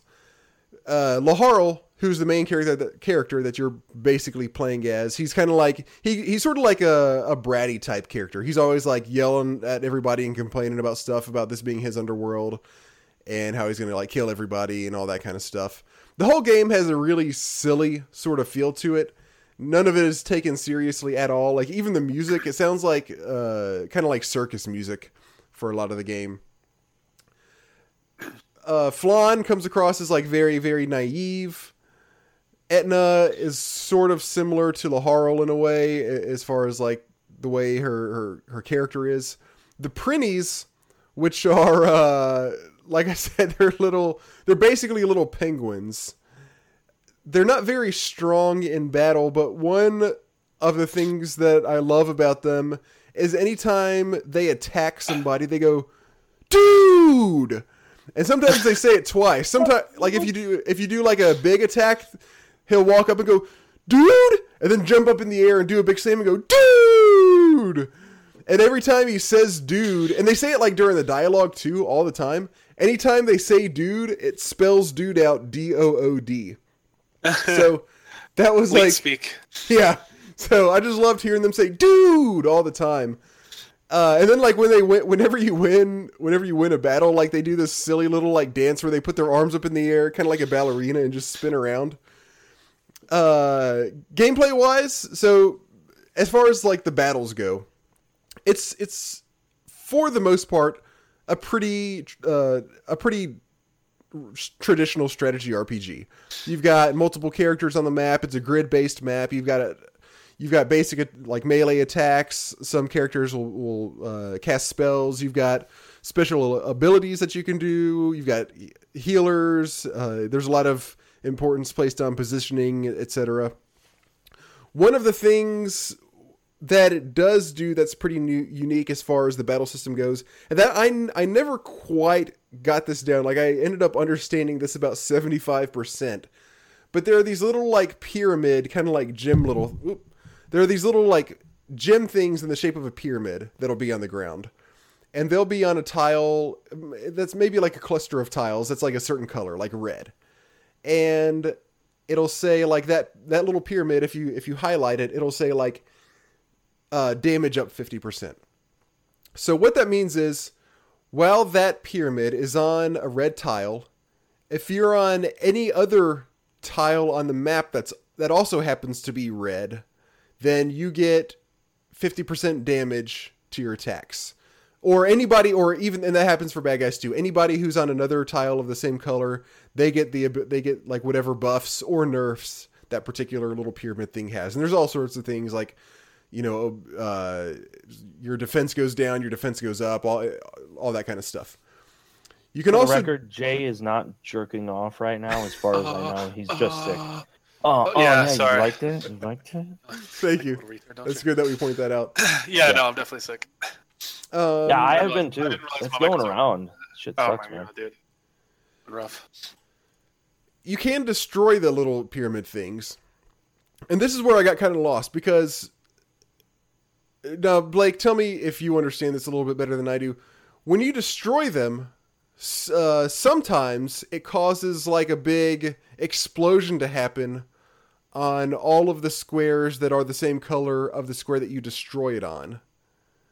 But other times I, it didn't happen, and I couldn't figure out quite why that was the case. Um, your first thing is correct, and the second thing sounds familiar, but I can't remember why. Okay. Like Uh, like you have to blow it up with you can't blow it up with certain attacks. Maybe I don't think that's right. It's there's something. It's a really weird, annoying system to get behind sometimes. Yeah. and it's not so bad on the story maps because usually if you're supposed to do something like uh, destroying the geo cubes or whatever they're called like it makes it fairly obvious like oh any enemy standing on a red cube right now won't take any da- they're invulnerable they are literally completely invincible so guess what you need to destroy that or move them off of the red squares Yeah. and you're like, oh, okay, I can do that. Uh, it gets really complicated in the item world, though, which you I don't think you've mentioned yet. No, I'll Did get you there, yeah. Do anything with it? Okay. Uh, so before he gets there, it gets a lot more complicated than in the item world because the item world is completely randomly designed. Uh, every time you enter it, every new floor, it's all random, and sometimes you can take really good advantage of where the panel, the colored panels are, and where the cubes are, and what cubes you have available. But other times you can't. Um, I think, oh God, And sometimes do you it, remember trying like okay, so let's say that there's a, a map where there's a bunch of red panels, Mhm. and the red panels have two of the geo cubes on it, Uh-huh. and one of the geo cubes is invincible, and the other one is some other effect. I can't remember uh, if did you ever like maybe blow up the second one first, the non-invincible one. I have no idea. Okay, But and yeah, also, I don't know exactly. and sometimes it'll also be like a chain reaction where like ultimately just about every single tile on the map blows up. and then sometimes it just like seems to just stick to that one color, and then sometimes it doesn't do anything at all. Do the geocubes themselves also have colors? I think they do, but I don't think that they matter. Yeah, it might matter. Like if you blow up a cube of the same color Maybe that's it. as a panel, it might not have an effect. Okay, That sounds a little familiar. that might be the case. That that That would, might be what it was. that would at least make sense if that's if that's the case. Um, and you can also like pick them up and throw them onto a different color as like part of your strategy. Which is another thing you can do in battles is you can pick up uh like you can pick up the little geo cubes and throw them to a different color if that helps you out but you can also pick up other characters that are on your team so if like if you want one guy to be really far ahead but he can only you know walk so far then you can get another character next to him and pick him up and throw him on the same turn and he'll be like extra far and he can attack somebody you know if you wanted him to. There is there's no permadeath. Whenever you lose somebody you have to just basically heal them. You can you go back to like the main kind of like your your base like your uh, your house in the underworld and there's a hospital there and you can and you can heal everybody up there you also get like presents the more you use the hospital. Like they give you presents every now and then that is just like better gear and stuff like that. There's also this one kind of mechanic that's really easy to exploit and i don't know if this was done intentionally or not but so one thing you can do is is team up attacks where if you have two characters standing next to each other like directly next to each other and one of them attacks uh, a bad guy then there's a chance that they'll do it that them and any characters next to them will do a team up attack and do extra damage. So that's one thing. Now another thing is you can move one character and but if you don't attack with that character before so so so you can move one character to any spot. But if you haven't attacked with them yet then you can cancel their move and move them back to where they started originally. So the way that you can exploit these two game mechanics is have one character that you want to attack somebody get one other character and move them next to that character. Then attack with the first character and they might do a team up attack. But then since you didn't actually attack with the second character because the team up attack doesn't count as an attack for that other one then you can cancel their movement and, and move them back to where they were originally and then move them somewhere else I remember taking advantage of that. I thought that was a pretty cool thing to do. okay yeah i don't i, I couldn't figure out if like I don't know if you're supposed to. I Yeah. don't know if it's an exploit, but I definitely used it. Yeah, I used it all the time. And again, yeah, I don't know if it was I don't know if that counts as an exploit either, but that's one thing that you can do. Uh so some of the other more unique things that they do in the game is so there's so there's party building of course.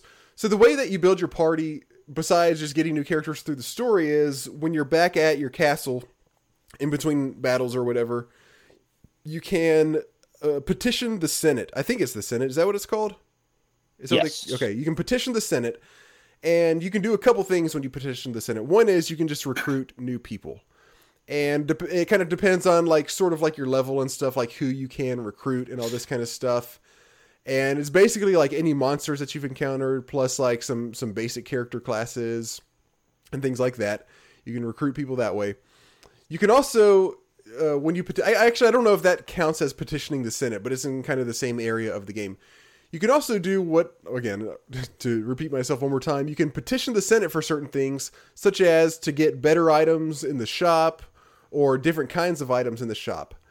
And to do this, you pick one character that you want to uh, to to do the petition, and then it takes you to this area where it's got your the one character that you chose, which is typically Laharl, because he's uh, at least as far as I got, he's typically your most powerful character.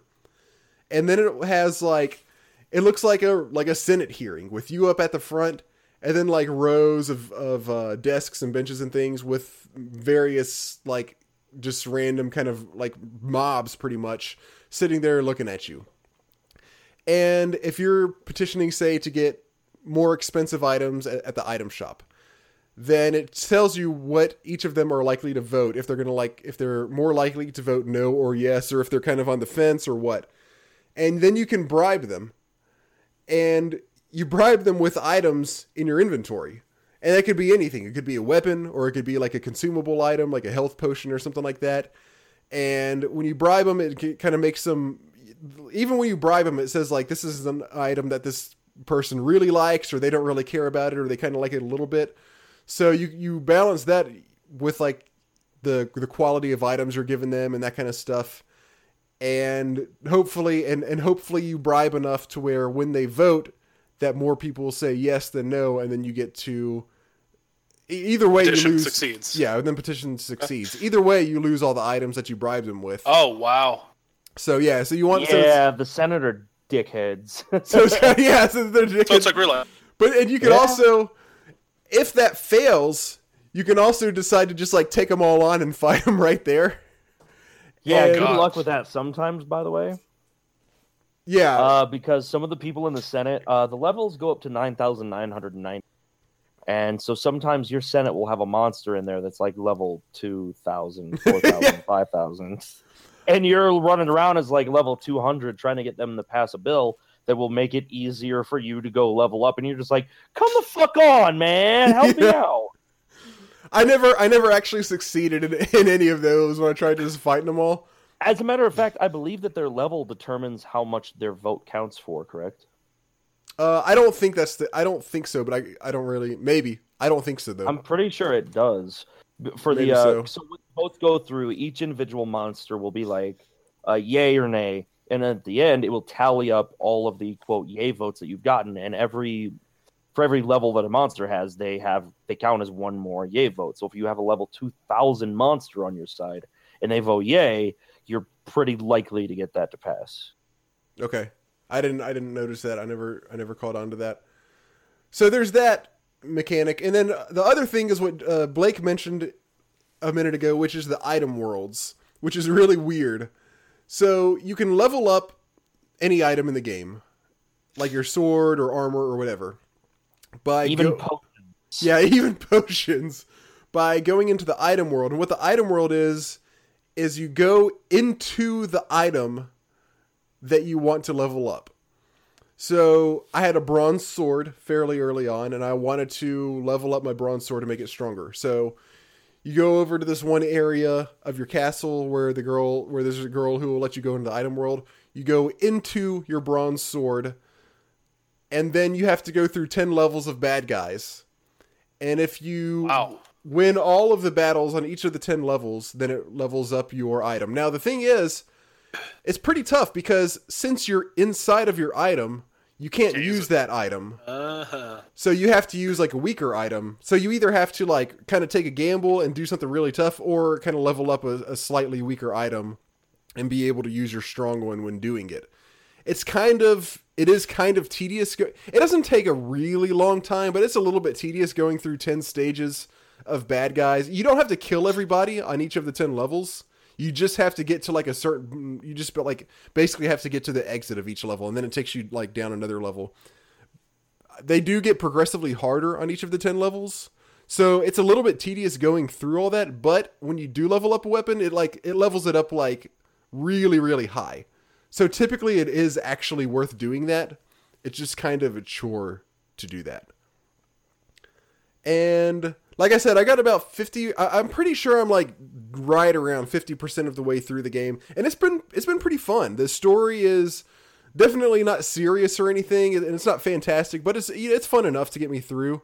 And the the the battles themselves it's pretty pretty standard strategy rpg it's pretty fun. I love the i love the penguins yelling dude all the time and i love just kind of like how it does these weird like weird and silly unique things that don't really make sense but just kind of like does them just like just for the hell of it i kind of like that you like this game blake It's um, it's an okay game. Uh, the item world stuff to really like ma- quote max out your file. Some of the item world stuff gets very, very, very boring, very grindy. Trying um, so I don't think you touched on this much. When you get a new weapon, like let's say you go to your shop and you buy a weapon and you look at it, there will be things living inside the weapon. Uh, what are they called? i don't Do you remember, this No, so do you remember the things like the statisticians? no No, okay. So as you're going through the item, war- any weapon that you buy, there will be part of the menu. Uh, when you look at the weapon, will show you that that weapon has a level seven um, physician in it or something, and the physician gives you a bonus like plus max HP or something like. that. And you're like, all right, cool. That guy's giving me a little bit of a bonus. Uh, so then you go through the item world, and as you're going through the item world, uh, before you do all of the levels of that item, whether it can have 10 levels, 20 levels, 30 or whatever, somewhere in those 10, 20 or 30 levels, you will find that physician hanging out inside of the item. And what you have to do is I think you're supposed to pick the physician up. You you either beat them up or you pick them up and you throw them back into the place where you spawn your guys at the start of the map. And through one of those methods, I can't remember which, you then uh, like unlock that particular uh, unit, whatever it's called, and that I believe doubles its level, and then you can transmit transmit it between other items so that you can stack up uh, X number of physicians, however high that one goes. Physicians, are- Jesus. Wow, I didn't know about this at all. yeah, it gets pretty crazy. It gets very, very crazy. So then there are there are things that increase a weapon's attack power. There are things that when they're living in the weapon, if they're in the current weapon that you're using, will give you an experience bonus, which makes leveling much faster. Uh, there are things that give you like all sorts of different bonuses, resists, defense, all this kind of sh- crazy shit and like that. And so that's another thing that adds on to making the absolute best weapon that you can. This bullshit. So uh, I ended up getting to the very end of the game. I've I've actually beaten the game. I've even beaten the super boss of the game. And because I got so tired of grinding out bullshit in the game, what I did to beat the very final boss, you mentioned this, is that you can pick up enemies. Now, if an enemy, I believe it's determined by max HP. If an enemy is uh, has a higher max HP than you, or some value like that, what happens is that that enemy will then crush the unit that's carrying him. But he does the person, the enemy that you were carrying, doesn't get his turn back. So you can cost them a turn by throwing an army of weak units at him and just have those units pick him up. And from that, what I did to beat the super boss of the game is that I went forward with nine different guys. My Laharl was super powered, but these other nine guys were just fodder. And I'd have them go out there, pick him up, and end my turn after Laharl had hit him. And then while they were holding him, he would spend his turn by damaging them to get out of their hold. He would land on the ground. Laharl would go over, hit him again, and then I would pick him up with somebody else. And I just repeated this uh, with the nine extra characters I could bring out, and I managed to kill him using that because God damn it, I was tired of grinding that game. so, so do you have? I put in a lot of time. Like uh, I think if I booted up my save, it's I think it's over 200 hours. Holy I don't know shit, dude! that. Yeah, Do you? it was really stupid. Do you um to beat it? Just just to beat the regular boss, do you have to do a lot of grinding? No, you can beat the final boss of the story mode without too much extra stuff. Okay. I don't think you have to do the extra stuff at all to really beat him. Okay. Like hell, honestly, if you wanted, you could probably do the strategy I just mentioned, where you have your someone like Laharl that's actually strong, and then send out other people to pick up the final boss, and then they'll he'll kill them, land on the ground, and you'll just repeat that until Laharl finishes them. Okay. It's not too bad at all. All right. Well, there's Disgaea. Yeah, not not not an amazing game, but I had a fun time with it. I'll probably try to go back to it at some point, but um, I got a lot of. There, I'm I'm playing like I've got like my next like 145 games planned out pretty much, so it'll, it'll probably be a while if I do. All right, is it time? Uh, I guess. Do we want a drum roll here, or what are you looking for? All right, I don't know how this is going to sound. I don't remember all these settings. All so right. let's do this. All right, let's do it. And uh, it's top 10 from 91, right? Yeah. Okay. Today's top 10 is top 10 video games from 1991. That was good. That was Yeah. pretty good. That's good. You oh, could have you could have put a little bit more effort into it, but it sounded good. Damn, Robert. Dude, I will leave this bitch right now. All right. Just drop it.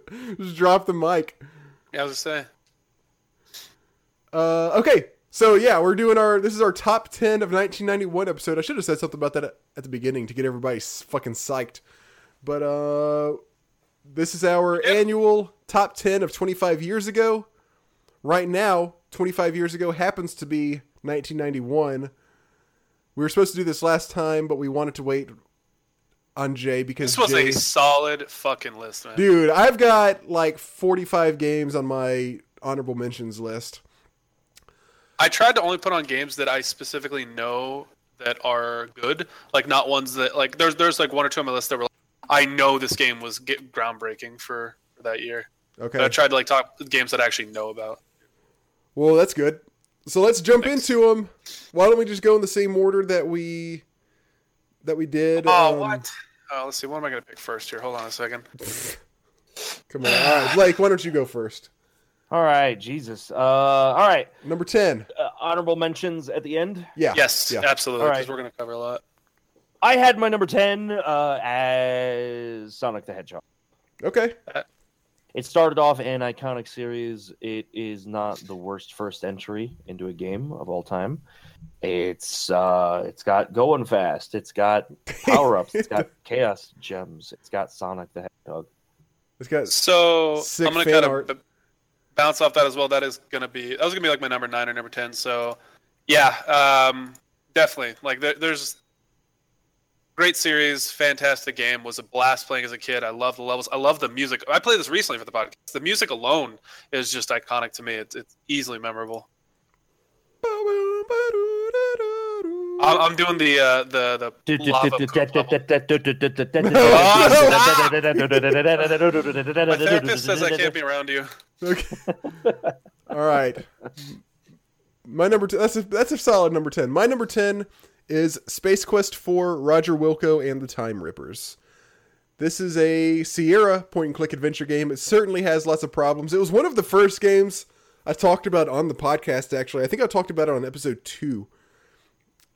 And once again, pretty much like all of the Sierra point and clicks, it has its share of problems, but it had also some really cool things about it. So I give it a pass. It gets it gets number ten on this list. It was it was for its time. It was a pretty good game, and they did a lot of cool stuff with it. Even though once again it had a lot of issues. Hi everybody. I'm going to cut in with a quick edit right here. Uh, you may notice in, over the next few minutes there will be times during the course of our discussion where you can hear video game music and sound effects in the background. This was me listening to uh, I had pulled up some games, some of the games that Jay and Blake were talking about to, to get a look at them as they were talking about them, not remembering that I was using a new recording method this time around and I was recording all of the audio output from my computer. So those have made it into the recording and I can't take them out with all with I can't take them out without also taking out Blay and Jake's audio. So you may f- hear some weird sounds here and there. I apologize about that. As I said, we were using a new recording method this time around, which also explains why Jay and I sound a little bit harsh sometimes. I should have this smoothed out for the uh, for the next episode and moving forward, but sorry about that this time. And now I'll let you get back to the podcast. Edit number two. I fucking said Blay and Jake. I'm leaving it in. That's you, Lick. Number nine. Oh Jesus! Yeah, we went through that fast. Oh yeah. I mean, I Uh, off alright. yours, so it's pretty quick. Well, yeah, yeah, exactly. My number nine is Brandish, a top-down RPG for the Super Nintendo. Uh, I played this as a rental a long time ago. I think it's gotten a re-release. I don't know that it came out over here, but it's a top-down game that is. Uh, I'm trying to think of how to describe it exactly. It's kind of like locked in directions, so there is a, an up, down, left, right. There are no, there's no like free form around the area. Oh, I remember actually uh, Alex from SNES Drunk talked about this game when he came Yeah, on the yeah, yeah. podcast and talked about how bad it was pretty much. I think it's all right. It's got some weird puzzles. It's got some problems, but it was really cool for what it tried to do. It was sort of, um, I it, sort of like Fire Emblem in that the weapons that you pick up have a limited number of uses. It's a puzzle-based game. Uh, you'll be facing one direction, and then when you turn to the left, it kind of changes the entire scenery. Yep. So you'll, your character will just turn 90 degrees. He will pivot 90 degrees, and he'll be facing a different direction, which will sometimes reveal buttons to you on the sides of pillars that you couldn't see before. Uh, little details like that that make it a fun puzzle game. I it fun-ish. It's yeah, not the best because it is a little bit clunky thanks to that turning mechanic thing being so stupid sometimes. Uh, but overall, I liked what it tried to do. Yeah, like to to describe the turning mechanic, your character is always facing up. Like he's Yeah, always, always facing, facing up. And, and so when you turn Shoulder buttons that turn the character. Yeah, when you Uh, turn when you it, turn, you'll pivot 90 degrees, and then the direction that you were like, let's say you hit the L button, if that's what turns you, uh, you'll still be facing up, but the direction that you were just facing will be 90 degrees to your right now. the thing that's so kind of jarring about it though is it does it it instantly does it in one single frame. So it doesn't show like a turning animation of the stuff around you, just everything's all of a sudden different. And so it really is kind of jarring. I just watch I'm just watching a video of it. It's really jarring anytime the character turns. But anyway, not to take away from your praise. Even though I did. It's about the end. I mean, um, you've got like an inventory system. You pick up weapons that you find around. They have a certain number of uses and stuff like this, which is kind of cool. Uh, and it's a difficult game, quite difficult. By the way, we're doing this based on what Wikipedia lists as all of the video games from 1991. So if any of these, Yeah, we're lenient about like we're not going to go into super deta- details about like, well, this game was released in '91 in Japan, but it didn't make it out until January '92 for the U.S. and shit like that. we're pretty much just going by whatever Wikipedia tells us. Otherwise, it will be too much of a bitch to handle all this. Yep. All right, Jay. Uh, my number nine is the Berlin Wall game.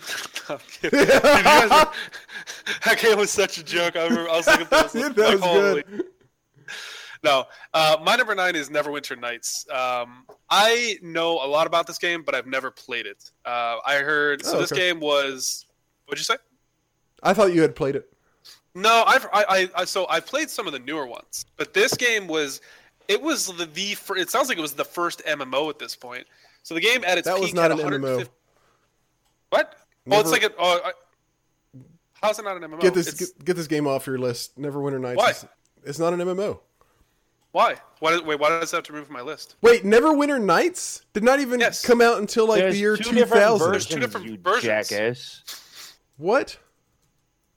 There was a Dungeons and Dragons like it's like a uh, what do you call it?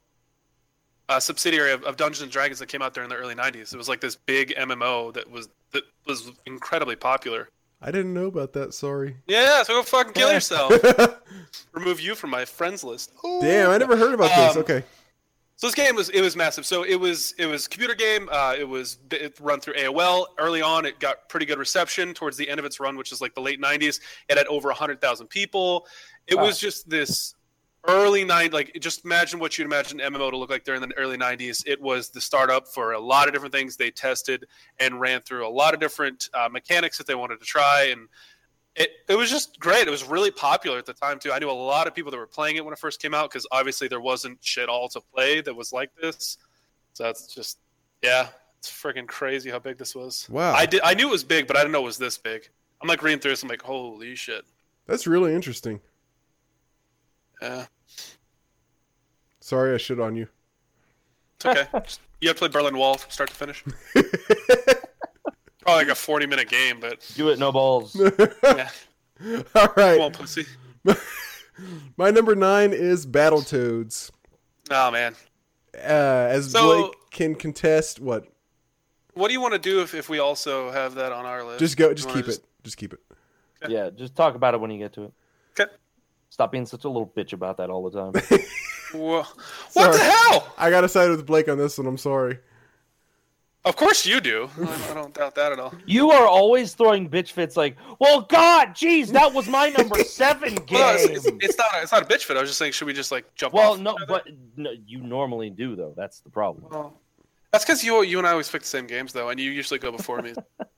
kind of frustrating. Well, that's what you get for not having your list ready. That's because you were like, oh, hold on, let me see, let me pull up. A game. let me do this real quick. Oh my god, I so Well, totally forgot. hey, listen, Blake's usually like, oh, I have All forty right, my number eight. I will talk about Battletoads more when I get around to it. My number eight is Super Ghoul. I don't get to You talk don't even let about Robert talk Battletoads. about it. very. Not that I want to hear Robert's Robert talk gonna be like, well, I'm sure Blake has plenty to say about this, so I was just like, all right, I'll talk about Well, it. all later. right, let me just let me just give my two second version then. all right, all right, then do Two it. Uh, way One. too hard, Two, but two. it did a lot of really right, cool. stuff. but it, it did a lot of really cool stuff. Get shit on Robert. I did. My number eight, I already said it. to keep with the super hard games train, we're gonna go with Super Ghouls and Ghosts. Oh, you're not Oh, even going to God. talk about Battletoads. Not yet. Not yet. I said if you knew how to fucking listen. There's a lot. Of, you got a lot of testosterone tonight, Blake. I think it's the I, you know what? I need to have some more Fireball. That's what the. I don't think you. Can we shut him off? Can we cut him off from? I can't do it from. I'm in now. Good Alabama. luck. Good luck. Alright, I'm gonna whatever it is, guzzle it. Super Ghosts. Uh, it is a very difficult game, just like Battletoads, and yeah, Do You remember watching it on Nick Arcade back in the day? I don't remember much about Nick in the old days. I remember a few of the dumb shows. I was I watched it, but I hated Nick honestly. They used to do Nick Arcade, and like a lot of times people would play uh, Super Ghost and whatever the fuck it's called, and just get Yeah. destroyed. They would Yeah. make it like 15 seconds and just get destroyed. That game. brutal as hell. The art design is really cool. Uh, the if you if you're into difficulty, it's a really fun game. It's also got like, um, the, like when you get hit, you lose your armor and you get knocked down to your skivvies. You're running around in your boxers throwing lances at people. Yeah. It's uh, a pretty great concept of a game. You got to give us some credit for that. I agree. Yeah, yeah, for sure. All right, uh, J number eight. My number eight is, is Blake, what Blake just said. So, I mean, hey, I wasn't gonna say anything, but yeah, I mean, it's a very punishing game. It's very, but what's great about it though, it's very rewarding when you make.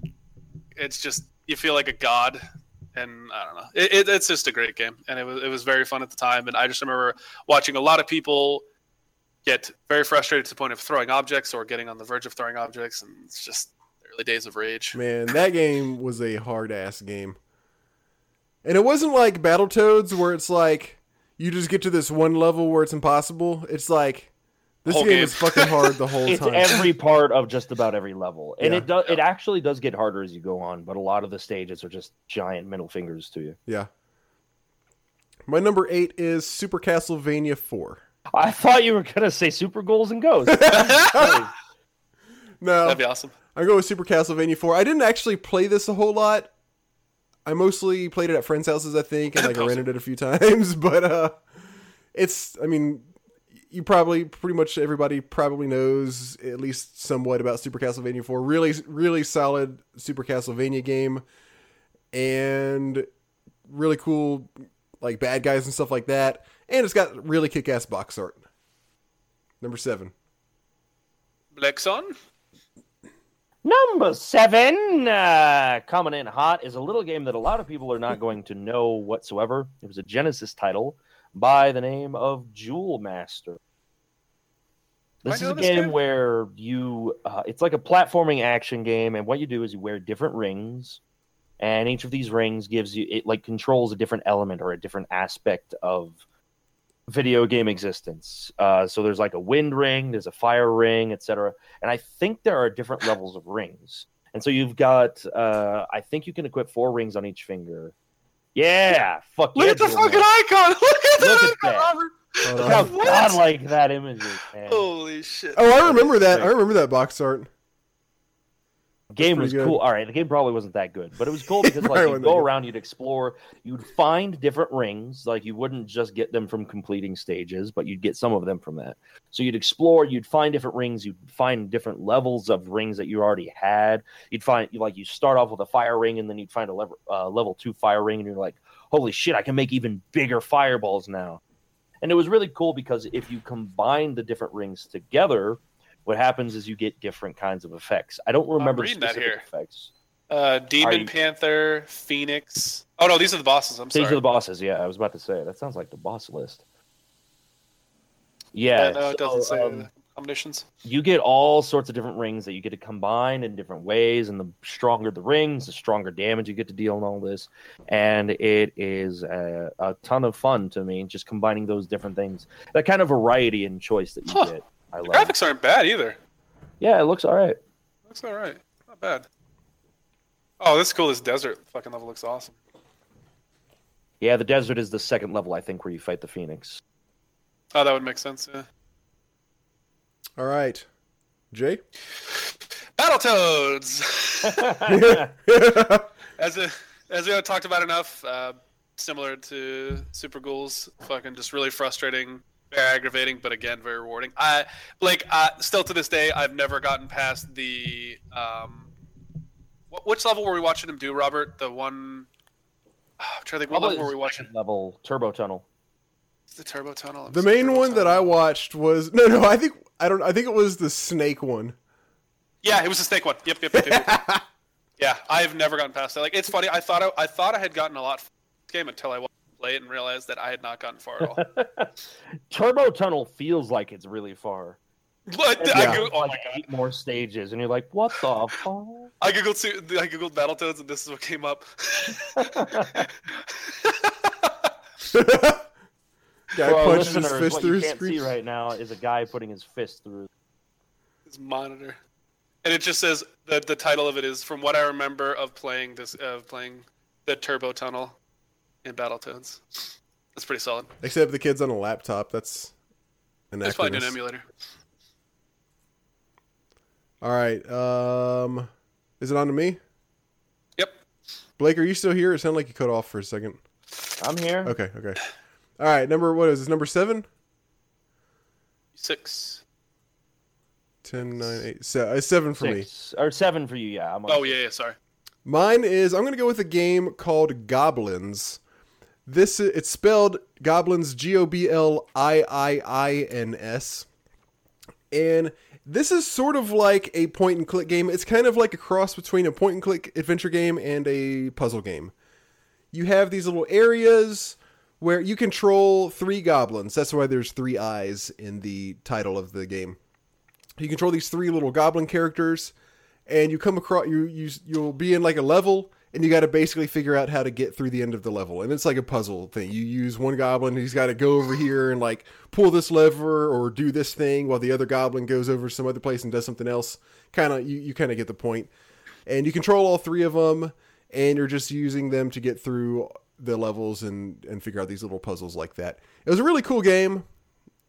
I actually own it. I bought it a few months ago on GOG, and I'm planning on playing it sometime in the probably not near future, but hopefully like in the next year or so, because I'm really interested to go back and see if it's as good as I remember it. But I remember having a whole lot of fun with this game. It was kind of unique in certain ways, in that it kind of blended the adventure and puzzle game genres, and it was uh, it was lots of fun, at least at the time. Number six. Sun. I'll just go since he's not here. So Robert, shout outs to you. Okay. Super Oh, Monkey Island. sorry. Oh, I Oh, was no. uh, I w- had it muted still. I was yelling at my cat a second ago. you were and I masticating. I was mas- I finished my food actually. Uh, number six, a Blake-a-san. My number six is Mega Man Four, which should have been at four, but I guess. ah, at come on! that The Let, us sum just cover this up up. Do it again. Anyway, Mega Man 4. Uh, I'm not as big of a fan as some of the later Mega Man original series titles. I really love 2. Yeah, Metal Man is dumb because he beats everything in the game, but I don't care.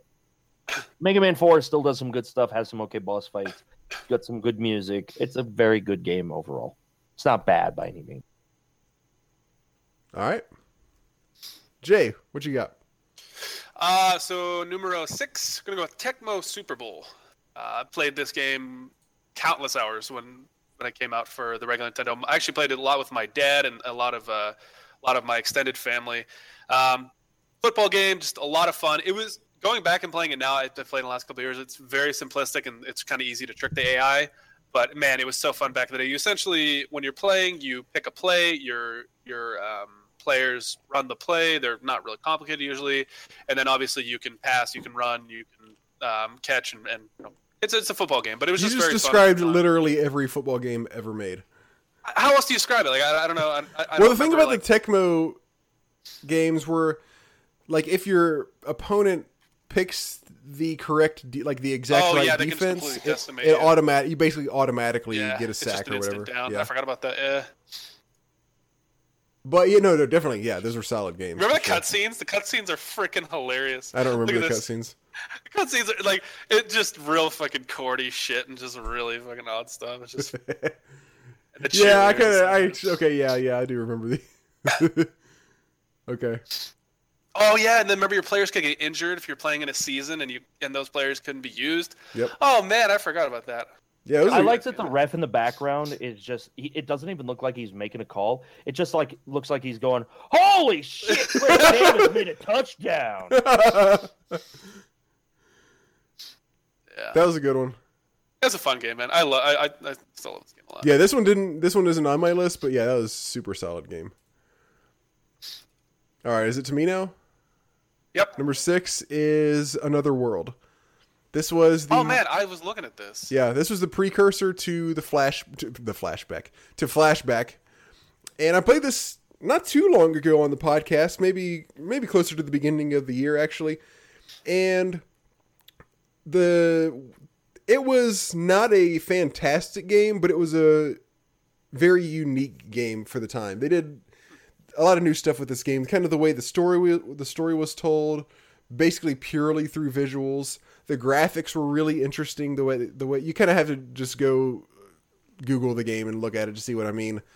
At the time, the, the graphics were really interesting, and the animation was really really cool. And it was one of these games where it's kind of like a cross between a platformer and a puzzle game, where it's one of those where you have to you encounter a situation and you have to basically do like the exact right it's a it's got platformer mechanics but you have to dodge things and jump through things and do this all this stuff just exactly the right way in order to in order to get past every level of every stage. So that can be frustrating at times but it's also interesting because you actually have to think about stuff and just instead of just having like perfect twitch reflexes it's more about planning out all right i'm gonna have to do this and like run away and jump on this vine and then swing backwards just in time and do this kind of stuff just What check does out say about me that when I heard you say Vine, I thought of the videos thing? The- Yeah, I was thinking the same thing. Unfortunately, I don't know what it says. It's okay though. But anyway, yeah, Thank you I don't know if it is okay. Actually, Yeah, I, I yeah, yeah, yeah. uh, it- not a fantastic game, but but a but a really it did a lot of new and interesting things. New and interesting. New and interesting. Well, we're on to number five now. We're on the bottom Okay, half. you just stopped talking. I thought you were gonna have a little bit more. No, that's all I got. All right. Uh he just stopped. I wasn't ready to go. My number five, and you guys aren't gonna believe this. It's Battletoads. Oh Oh, my god. Hey, we finally got around to it. All right, so Battletoads is great for some reason. Uh, it's also horrible for some. It's actually a really cool game with the variety of gameplay gives you. You've got all sorts of different. Like you ride a bike at one point, you're going down a tree at one point in some something of an auto scroller. Uh, at another point, you're riding a tiny ass j- jet that you're piloting around electric currents. another point, you're chasing after a fucking rat the game is all over the place and uh, aside from the absurd annoying over the top difficulty it's actually a really fun game This is one of my most rented games of all time, by the way. i don't blame you at all Oh, I never beat it Uh, either. I no, told you how no, far I got. the fucking thing no, i don't think i've ever been past turbo tunnel I never did. I never beat that level. You will until you until, you beat it. until recently Yeah. yeah. yeah until i played through it recently Yeah, you pretty much said exactly what I was going to say. Just it's it gets a few knocks for being impossibly difficult. it gets a lot of knocks for it Yeah. for that for the extreme difficulty for the incredible bend the play o- player over uh, approach Spank to 'em. game design that it takes but if it weren't for that stuff it would be a lot better yeah, it does some really cool stuff. And and just kind of a very very brief recap for anybody who hasn't listened to our Battletoads episode. You should go back and find it. I'll try to figure out which one it is. But the thing about it is, you get to Turbo Tunnel, and everybody's like, "Yeah, that's the level that killed me. I never got past it." It only Mhm. gets progressively worse from then on. it really does believe it or not And that was what surprised me so much when you played it and you were telling us about it. And like I was watching you stream it and stuff. I was like, wait a minute. That wasn't just like a single level like fluke thing. Like the designers were actually sadists. All right. Next up is What's up? uh, Jay. What you got? Numero five, Streets of Rage for Sega Genesis. is a side scroller beat 'em up. Uh, there's a little bit of interaction with the uh, what do you call it? Like the objects.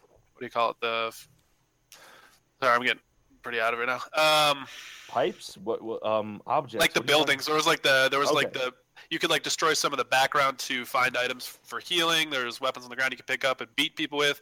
There are some simple combos you could do to pick people up and chuck them and beat them up. And it's just it's just a fun game. It's just a button masher for the most part. There's some simple combos you can do, and it's just it's just a real simple game that, that's easy to throw in and play with pretty much anybody.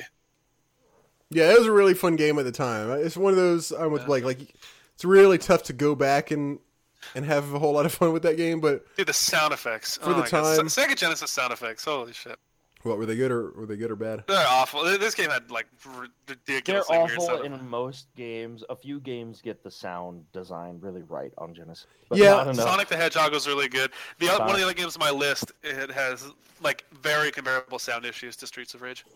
Hmm. It's almost the same. I feel like. I just went back and checked, and we talked about oh shit, we talked about Battletoads on episodes 17, 18, and 19. Oh really? Wow. So if anybody's interested, that uh, you want to go back and listen to those, it's, it is worth it. And as a bonus on 19, you get to listen to me rage about King's Quest V as well. Oof. Okay, number five for me is Legend of the Mystical Ninja. I was going. Oh, okay. Okay. I, I'm gonna, I'm not gonna bet. I'm gonna say I have a feel. I I think this is probably gonna be up somewhere on Blake's list, but Uh, uh, would you like me to answer that? sure. It's not actually. This is Okay. uh legendary, Legend of the Mystical Ninja Goemon. Yes. Like that. Yeah, yeah. No, no, it's not I- called Go- Goem's. Not, it's not called Goem. This one. That was a '64 one. This is I a thought it was different. in both. ver- No, no, I think you're right. But He yeah, is I the main character it, in this one. and I, I think I rented it once and I couldn't get into it. I The had. 64 one I really liked. I never played the 64 one. I only played this one. This was Super Nintendo, the one that came out in 1991. And it's sort of it's really interesting. It's it kind of goes back and forth between being a uh, sort of like just a straight up 2D platformer action game, and then it's got some segments that are more kind of like kind of like beat 'em up, like Streets of Rage, where there's sort of like a three dimension feel where you can you know kind of go to the background to the move between the background and foreground as you're progressing through the stage. And it's also got RPG elements on top of that. It's also got little mini games here and there when you go and visit towns and stuff. I remember one where it's like I don't remember exactly what it was, but it was like see how much see how long you can paint on this canvas without uh unless I'm just totally mangling my memory almost right sounds now. like Wario World. or I, something. I, I may be Wario wrong about this. I may be mixing up two games, but I'm pretty sure this was the one that had this one mini game where it's like you have a paintbrush and like the paint starts going. It's basically like the game Snake, you know, like like you used to have on your like on cell phones. And it's like you keep going until you can't paint anymore, or until like you crash into something that you've already painted, and then you get like a reward based on how much paint you got on the can- on the canvas. This game was they just sort of there was nothing like new or inventive about it. It was just they really nailed down the the the whole look and feel of the game, of the action elements of the controls. Mostly, it was really fun to play multiplayer. And I only play. I never owned this game. I only played it at my friend's house. Every once in a while, we would rent this game. But every time we did, we had so much fun playing Legend of the Mystical Ninja, just because it was, again, nothing new about the design of the game, but they just kind of nailed everything. I, like I said, I played the later ones, so I'm kind of curious what it was like. They were really weird. Like, there's this in the later ones, so N64 one. It is so Asian. It's so weird. Like, Yeah, you it's go a from very playing. Japanese game, which I think as a kid is part of the reason I couldn't get in. It- like- even even the Super Nintendo one is, by the way. Yeah, yeah, yeah. It's Gold. all really Japanese setting and all that. You play as Gom in the in the 64 one, but you can also switch to this weird looking dude.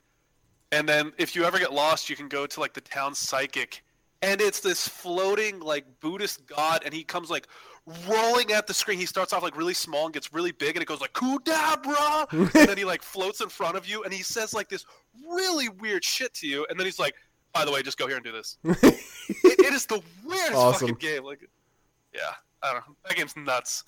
Cool. All right, on to number four. Number four. We're getting into the meat, the meat and bones. yeah, the meat. Mm, I love meat. Give me your meat. Oh, Rob. dude, who doesn't love meat? My number four What's your favorite kind of meat? is a game that I have talked about on the podcast before, as a matter of fact. A little game by the name of Arcus Odyssey. A top down gauntlet esque game with uh, a quote story, if you want to call it that. This was for you get to Sega Genesis. Cool stuff. Yeah, this was for Sega Genesis. Uh, came out in 1991. Kappa. Oh, I see what you're doing. Ah. Good one. Sorry, it took me a second. I'm making fun. I'm poking fun at Rob with that. Uh, came out in '91. Arcus Odyssey, top-down gauntlet kind of game where you're walking around, you're killing hordes of minions.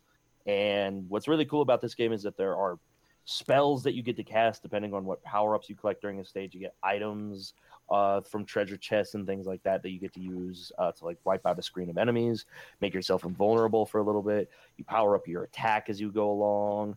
Really, really cool gauntlet, uh, gauntlet kind of game. I think I mean, we've got the term roguelike. Is gauntlet like a term? Should that I that don't- be a I think it. Oh, Gauntlet? Yeah, I think that's. I think that's a fair term. The only thing is, they don't really make them anymore. But we, yeah, we don't see any games like that anymore, except the new Gauntlet that came out about four years ago. Oh yeah, yeah. Yeah, like those are the Midway only kind of games. Yeah, it's a Gauntlet. Like I'm gonna call it that. We just made that up. That's up. good. You heard? it. Yep. We, we can we trademark that? I already have. Oh, okay, cool, good, Yeah, good job. thanks. Well done. I'm a hard worker. Yeah, you are. You get a raise, Thanks. Jay. Holding you to that. So, uh, number four. This is uh, this game I was talking about that has similar sound issues. Is Road Rash for Oh Sega shit! Yeah, so the sound effects in this game are pretty funny at times, like the the screaming. So Road Rash is this game where you a motorcycle racer, except when you're racing, you can kick people and punch people to knock them off their motorcycles. Um, there's also oncoming traffic, so you, if you get hit by a car or if a cow crosses the road, at Then that you time, fly a million yeah, feet. You fly to Africa, and you have to run back to your bike and then get back on it. Oh and- Oh my god, this game is this game is a blast. I played it so many times, and later on, the your opponents get like ch- uh, freaking chains to beat you with, and like, oh yeah, Yeah, there's yeah. cops too. The cops come after you for speeding. And they oh are there? I don't remember the cops. Yeah, the cops will hit you with their billy clubs, and it's just it's just a great game. And the screaming, the game, the, the sound effects are just atrocious, and it's just all around just a blast of a game. And you get to like Correct. when like when you win races, you get money to like buy faster motorcycles too. yeah, That game was so much fun when it came out. I, I was so. you know what? Uh, here's a gaming admission for me. I was never in a road rash. I don't care about. Oh that. man. Oh, what's up? Okay. What's up? Robbie's not offended. Sup, man? Sup with you, bitch? This would this would have to be my number eleven. I would say. Road rash. Y- Yeah. Again, it's one of those where if you play it now, you're not going to have that much fun with it. But at the time, it No. was so cool. This would be a cool phone game if they made it. I think it would be something. I don't know about that. That'd be a pretty cool time waster. I dude. that Imagine trying to play that on a fucking touch screen. Yeah, that's true. Touchscreens suck. All right, my number four is Lemmings. I love how like nonchalant you said that. You're just like, all right, it's done. What? hap- come at me, bro. What of it? Uh, again, this one is so my whole list. I'm sort of balancing. I'm trying to find a balance between games that just like executed really well, or that, and also games that tried to do new and interesting things. Lemmings definitely was not like any other game that came out at the time. It was really interesting. I'm sure you're probably familiar with the game, or at least the concept. If you're not, basically there are like a hundred little fucking dudes just walking mindlessly, and they're trying and they start off at one point and they have an endpoint to get to, and you have to like dig or make steps or have them do little jobs along the way. Or you can like set up one lemming to like be a guy who like stops traffic pretty much, and he'll like put his arms out. Huh. And when lemming, when other lemmings It's like walk, Pikmin. yeah, uh, well, I don't know. I haven't played Pikmin, but when other lemmings get Oh, to really? him, then they'll like turn around and walk the other way. And I don't know that I. Pictures, well, from what I know of Pikmin, I don't know that that feels too similar. I'm looking at pictures of it. It looks interesting. Well, it's. I I guess it's kind of like a 2D Pikmin, except in Pikmin, you don't like sacrifice a guy to stop everybody. That's true. You do sacrifice people to monsters, though. Yes, you sacrifice them to monsters. Eh, It's Pikmin is like a very further developed a lemon. Gotcha. Much farther on down. the Without, Yeah. Gotcha. yeah, like with with a much smaller emphasis on, hey, I can give this guy a parachute, and Yeah, yeah. like that. So I, I definitely got like I had really some big frustrations with Lemmings playing it because there were some levels I would get to, and I just had no fucking clue where to even start trying to figure out how to get these guys like from from point A to point B. And and like if if you don't like typically either what happens is if you don't do it right then they either all get stuck in one place or they all just like walk off a cliff and die. And so that was that that also was just kind of funny on its own like if you mess up then they just like you see just like 50 lemmings just like casually walk off a cliff and fall to their death. It was a really That's funny. yeah, no, it's really funny. It is. What you know what that game reminds me of every time? Huh. Krusty's Super Fun House. Oh man, I. Krusty, I'm gonna have to go. I'm gonna have to look this up. man, I want to play Have that. you never played that? I'm. It sounds familiar, but I don't know. Oh, it's basically the same game. You play as Krusty the Clown, Uh huh. and you have to make puzzles, sort of, where you lead a, a bunch of rats over to the exit. Okay, I'm it's watching it. basically Lemmings, but with the Simpsons. That's funny. So okay, yeah. So let me. It was a really interesting game. There was nothing like it at the time, and it was a fun game too. There, like I said, it, it got ridiculously hard at some points. At least for me at the time. Maybe maybe I was just too young to really to really understand some of the some of the levels. But uh, yeah, I got to give it credit for not only being good, but for being totally unique. Yeah, that's fair. What we got for number three, you guys? Hmm, number three. Can we get a drum roll? Can How's you that? hear this? I'm hitting my. Oh, I like I that. heard it, yeah. Sounds like you're repeating off, but that's good. Okay. Well, I am. Oh, that too. My number three is Super Castlevania Four. Oh, dude, you stole mine from number eight. What? Shut up, Jay.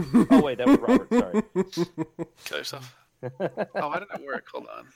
Ah, you loser! You couldn't even link an image correctly. What a lame Look ass you are. Look at I'm this. too kid, busy man. talking about Super Castlevania. 4. Personally, I much prefer this game over three. People are always bitching. Oh my god, it's so much easier than old Castlevania. Castlevania three was hard in a bad way, uh, similar to Battletoads. Hard in a bad way. Hard in a very bad way. Uh, Castlevania four, great art, really cool enemy, enemy design. On the easier side, but it's still not an easy game. I wouldn't say. Uh, it's a fucking work of art for the Super Nintendo.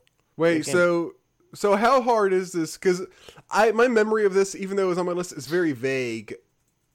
How hard is it compared to like Battletoads, for instance? Depends on the state. To uh, compared to Battletoads, uh, easier for the most part. Later in the game, there is one stage where there are just instant death traps all around you, Oh yeah, and you have to navigate your way through those. And that's when the game kicks it up to like bullshit difficulty. After that stage, it's from that stage on that the rest of the game is just like, dude, this is insane. I don't care that I can whip in eight directions. I've got spikes dropping on my head. How is that whip supposed to save me? So let me ask you this then. I was thinking about buying this at some point. Would you recommend? Would you recommend it for a purchase? Uh, Would you Castlevania four? recommend? yeah. CV? Oh, absolutely. Okay. Yes. Okay. So it's not. So it's not so hard that you would. It's not like Battletoads where you'd say like maybe don't even. No, yeah, you will probably be able to make it through this eventually. Okay. Not to mention that there is a password system. You're not limited by continues. Okay, that's good. compared to uh, to, uh compared to Battletoads. Okay. So it's just from that change alone, it's much easier. All right. That's good to know. Infinite continues and passwords kind of help a lot. Okay. Jay, number three. Did you guys know there were four Ninja Turtle titles in 1991? I, I didn't realize that. I knew there That were. many. I'm not, I mean, I'm not surprised. one- That was the hot IP back then. I knew there were So, three. I'm looking at I'm looking at them right now. But uh, so my number three is Ninja Turtles: Turtles in Time. Nice. Nintendo. Yeah, this Yeah, I these- was waiting for love these one. ones, man. So obviously the first two were fantastic. Or the, the second one for regular NES was so much fun.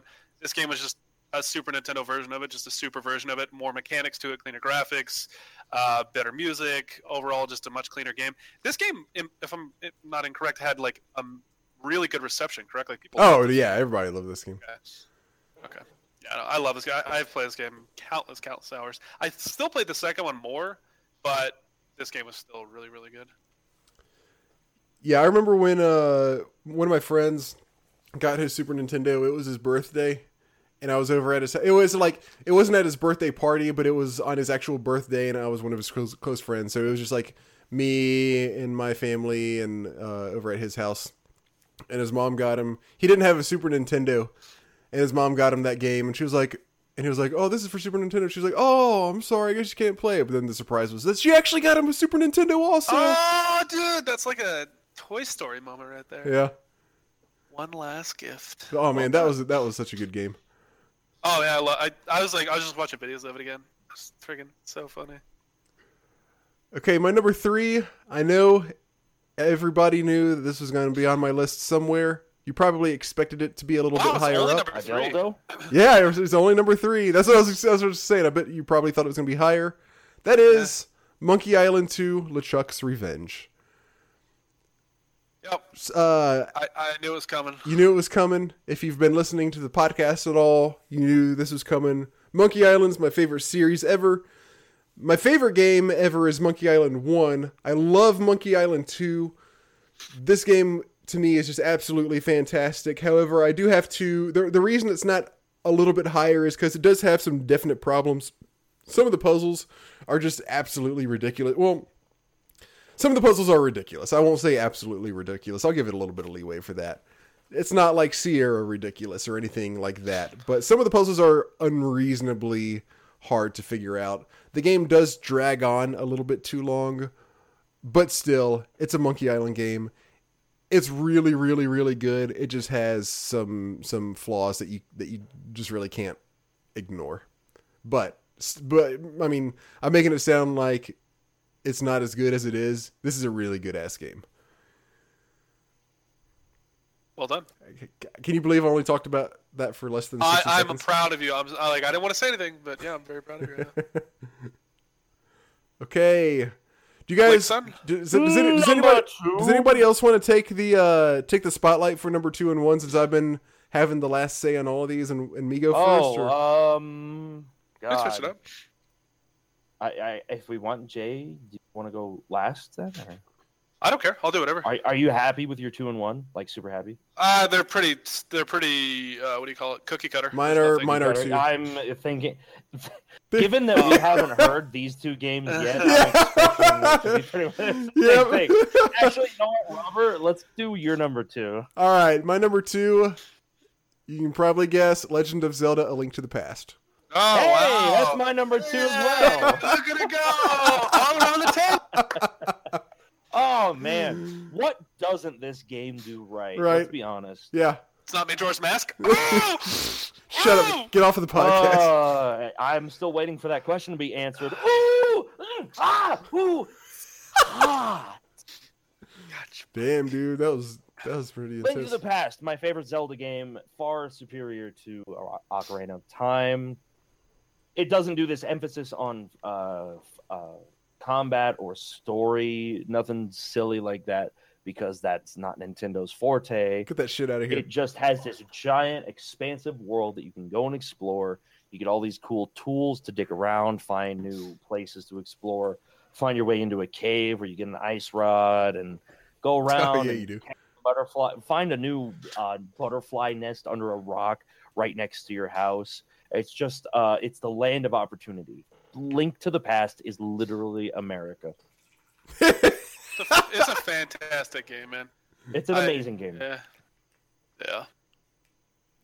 There's not much more you can say. It's just so fun. It's so fun. If you have not played this game, it is easily still worth playing today. Like there's no. Oh yeah. Yeah. This was one of those like blow your mind fun games. Like nobody, there's nobody that doesn't that has played this game that doesn't like it. This is another one of those games too, where if you didn't know where to go, it was really fun to talk about it at school or with your friends, and you know talk about how far you've gotten. Yeah, And, uh, you get constantly stuck, and you have to figure out these puzzles, and it's just, it's just another one of those games where you, you struggled your way through, but it was so fun when you got through. i actually had to beat ganon for a friend of mine Wow. Did you beat him up afterwards?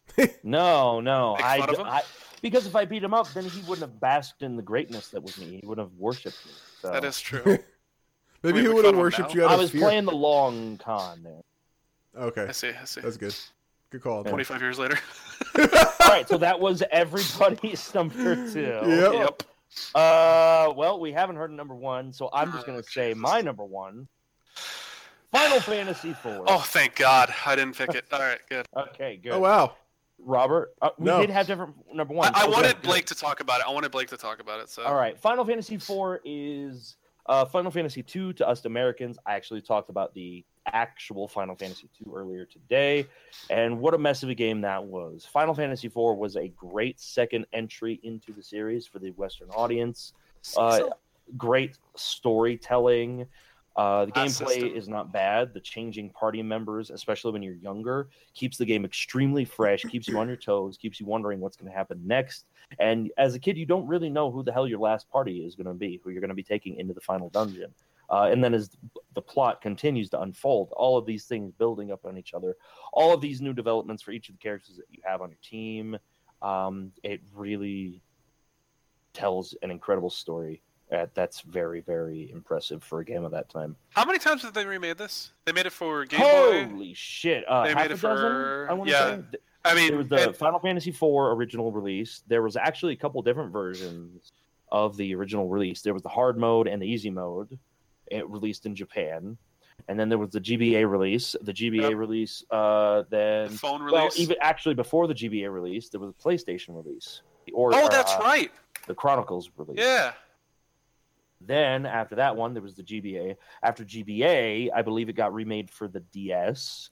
The DS version. Oh, yeah, that's right. Yep. Then got ported over to mobile, and the mobile version got ported over to Steam. Yeah, it's it's been uh, It's gotten around a lot, a little slut, little bitch. Yeah. little bitch. yeah, great game. I, I I was hoping it was your number one, so you could talk about it because yeah, I don't think I could do justice of it. Well, so is that yours, Jay? Nope. No. Okay. Nope. Um, Blake. So, are, do we have a? Are we gonna have a date discrepancy here, or is this, or is there one game that I'm gonna be very surprised that did not make it on your list? Um, I mean, I don't think Let's I talk about saw Chris. it when I looked at um when I looked at the thing on Wikipedia. Okay. All right. I may have missed it. All right. Well, I'll go. I'll let Jay go last, unless you want to go first before me, Jay. Nope, I don't care. All right. Mine is Street Fighter Two. Oh man, I was I was waiting for that. Was did I just miss that on there? I think Oh, you must have missed it. Yeah. Yeah, my roommate even said that too. I was talking about it. Oh well. So it wasn't Street. Oh, well. It wasn't Super Oh, Street. Fighter Two or Street Fighter Two Turbo or anything. It was Street Fighter Two: The World Warrior, which is the original Street Fighter Two, just vanilla, pretty much, uh, pu- uh, purely for arcade. This wasn't the Super Nintendo release or anything like that. Uh, don't really need to say much about Street Fighter Two. This this game revolutionized the fighting game genre. It was like the first great fighting. It game. literally created the fighting game genre as we know it. Yeah, yeah, it did. It- the genre as we know it now would not exist without Street Fighter 2. Yep. That's that, There's it's literally the truth for Yeah. anybody that doesn't know. yeah. Uh, this game created the idea of having tournaments at the time, and one of the very first tournaments for the game, someone brought in a guile with an exploit where you could do, I think it was an infinite combo with him. No, I think it was just uh like a combo no, in general. The fact that you could combo, Yeah, yeah, yeah, yeah, yeah. It was the fact that you could combo from one of his abilities into another, and people were like, "This guy's exploiting. We that. How are we supposed to allow that kind of thing?" Yeah. And then that that like yeah, so combos weren't even intentionally in the game until people like like that guy discovered the one with guile and then people were like, "Wait a minute, you can do combos where like you can get a few hits and if you time them, you know, exactly fucking right, then the other guy can't get a hit off in between." And once again, like you said, that that invented the idea of having combos in fighting games. So yeah, Oh, yeah. so, anyway, it was- it was just so much fun. It was so much fun to play with your friends. And the characters were all very unique to each other and interesting. yeah, yeah. So, uh, so Blake, um, w- does this go on your list retroactively then? Oh God, yeah, probably, but I wouldn't be able to figure out where. Because you're you're a pretty big fighting game guy. I like fighting games a lot. I'm really, really bad at them. Uh, but yeah, like I said, the way that this game has influenced the fighting game genre, like it has to be on a list. It really does. Yeah. Um,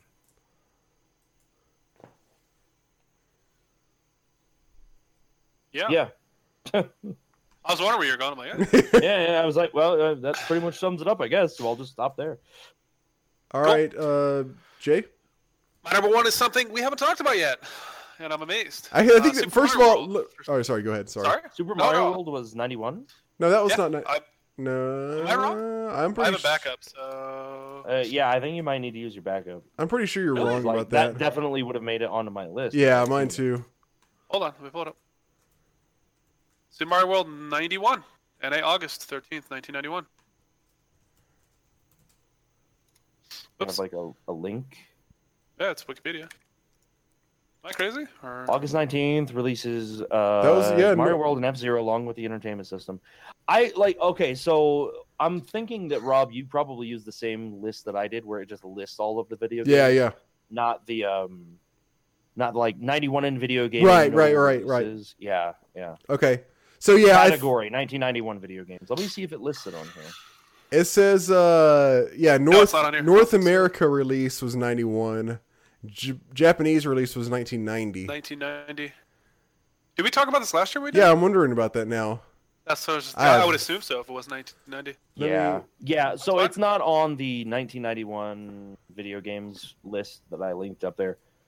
So I- okay. like it's so weird the way that uh, because I mean I know that last year we found a few games on the list for 1990 where it was like well it was released in Japan in 1990, yeah, I remember we had some America in 91, and there were some others where it was like the other way around where it was released in Japan in 1989 but it was released in America in 90, and we were like, fuck it, What I'm, what- we'll just wing it and whatever we can figure out at the time work. Yeah.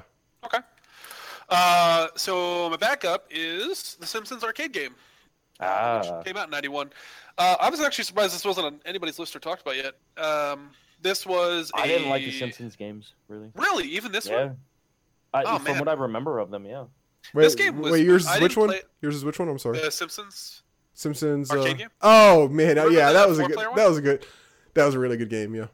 Yeah, it was fantastic. So this is a up to four player uh, side scroller sort of beat 'em up with the Simpsons characters. Obviously, uh, you could play as who could you play as? Uh, is it everybody? Okay, you could play as Maggie as well. So it's all five. Of Oh, I didn't know that. I thought it was just uh, Yeah. Homer, Bart, Lisa, Marge. and you kind of just play through the Simpson city. You pick up objects, you use them as weapons. This was a game that just goggled, gobbled up quarters. I remember I, I didn't play this too much at my house because I don't really know if it came out for any consoles. I'm trying to see. Hold on. But uh, I played this a lot at the arcade. So arcade, Commodore 64, and computer. Looks like later on. So yeah, I spent a lot of time um, playing this game at arcades anytime that it was available. Just so much. I'm fun surprised. This this is a really really fun game. I'm I'm, su- I'm surprised it's so high on your list. Uh, what do you mean? Sorry. Like better, like higher than uh, Zel- like Link to the Past. well, I was my backup. Oh, I got you. Okay. Oh, oh, right, right. Okay, Way to pay attention. Way to pay attention. No, I remember. I remember. I remember now. I'm just kidding with you. Did you see the? But no, this game was still really, really fun. Yeah, it was. It was tons of fun. Do you remember, like, as you progress through the game, too, the mobs would get to a point where they hit so fucking hard just to make you waste quarters? Like, they would just destroy you. I don't think it ever got very far into cough, it. cough, every arcade game. yeah, right. Oh, and I don't think Maggie was a playable character because she got kidnapped at the beginning. Yeah, it's just the four main. Okay, yeah, I think you're Bart, right. Marge, and Homer. You could do like little like uh, team up attack things too. You remember that? Oh, yeah, do you remember at the end of level you had to blow up your head, and whoever popped it first got something? no, I don't remember that. Yeah, I'm looking at pictures of it. Reminds me of it. Honorable mentions? Oh gosh, they're gonna take forever. no, I- uh, I've got Yeah. like a hundred. Um, do you really? I'll I'll give it. I'll talk about a couple, and then I'll just like run down a list. Um, I was gonna say uh, so. Like I said, Road Rash is a hard eleven. Uh, Golden Axe Two is definitely a big one for me. That was one that I had a lot of fun with. I used to play it with my dad all the time, so I have really good memories with that one. Um, I'm just gonna run down a list if you guys don't mind. I'll go as fast as I can. Th- This is this is uh, best to I've got four, so how about I drop Go ahead, my four go ahead. real quick first? go ahead. Uh, TMNT Turtles in Time. Uh, it's a beat 'em up, but it's the Turtles.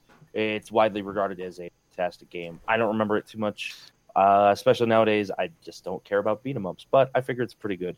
Uh, Joe and Mac side scrolling action game about two cavemen that go and beat up dinosaurs and aliens. Oh yeah, that's right. I really wanted to fit Joe and Mac on there. Yeah, but, that was a good like, one. It can't beat any of the. It doesn't beat any of the titles that made it on there for me. Like Sonic the Hedgehog, too iconic to not include on the list. I feel like, but Joe and Mac, you throw like you have a club and you go around and you jump on dinosaurs. You, dinosaurs breathe fire at you, and then you throw fire back at them, or you throw the wheel at them because yeah, yeah, cavemen. Why the fuck not? yeah, exactly. Uh, Decap Attack for a game that stands out in my memory as a kid, a Genesis title where you run around as a guy that's in a bunch of bandages, and you sometimes find your skull, and then you can throw your skull at enemies as an attack, and you also like mix potions together. It's probably not a great game, but it's one that stands out in my memory. Uh, and then get another beat 'em up because God forbid past wasn't filled with these things. Captain America and the Avengers makes it on the list just because you could play as every all these different uh, Avengers characters, such as Vision, and a lot of them were stupidly powerful compared to the rest of the cast, like Vision. I remember, I believe it Yeah. was stage two. All of a sudden, you guys are flying through the air, so it's like a side scroller instead of um, a beat 'em up.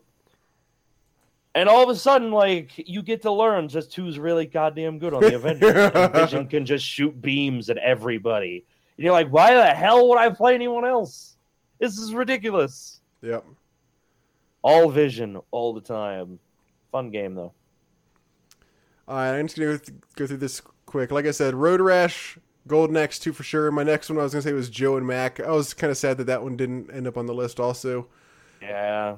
Uh, TMNT Turtles in Time, Super R Type, ToeJam and Earl, Simpsons Arcade, Captain America and the Avengers, TMNT 2 Back from the Sewers, Streets of Rage, TMNT 3 The Manhattan Project, Bonk's Revenge, Joe Montana Football, John Madden Football, Bulls vs. Lakers in the NBA Playoffs, The Adventures of Willy Beamish, Sonic the Hedgehog, Police Quest 3, eh, Decap Attack, SimAnt, D Force, and that's what I got. A lot of those I looked at as well. That's funny. D Force was a really good top down shoot 'em up helicopter game for Super Nintendo. We did it. We got through the list, our lists. Yes, we did. What do you think?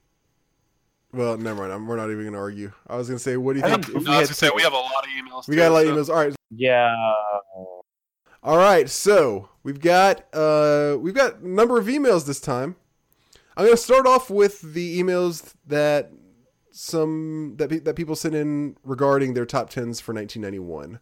So we'll start with those, if I can find them. Okay, we got first off from Chase the Night Cleaner. Oh, Hi, Chase. He sent in he sent in a few picks of his own for his top 10 of 1990 or not top 10 but his top games of 1991 he, he sent us a top three. Hello robert jay and blake. What's shaking? How did you enjoy your long weekends fantastic. this was sent around like the 4th of july weekend I don't really get long weekends. yeah, I, I work a lot. i don't remember how mine was it was too long ago Uh, yeah, I was um, uh, HDQ started right then. I was working that weekend. That's okay all I remember. i'm pretty excited about this week's top three slash five wrong it's top 10 sorry chase Thought I would focus on game releases in North America specifically, as sometimes items got released a year earlier in Japan. 1991 was a pretty sick year for gaming with the North American launch of the Super Nintendo. I started with five items but chose to reduce to three for the sake of size. Chase the Night Cleaners top Size three. Chase the Night Cleaners top three games from 1991. Number three, Metroid 2 Return of Samus. Was this 1991? Yeah. Okay. I saw that as well. All right. This was a Game Boy game, by the way. Yes, this was where Samus finds the last remaining Metroid. Okay. He says this is one of the less. I only know this because of the introduction of Super Metroid. By the way, I never played this Metroid 2 myself. Okay. This is one of the less remembered Metroid games and one that I would love to see a full color slash update remake of. This is Samus exterminating all Metroids on Game Boy.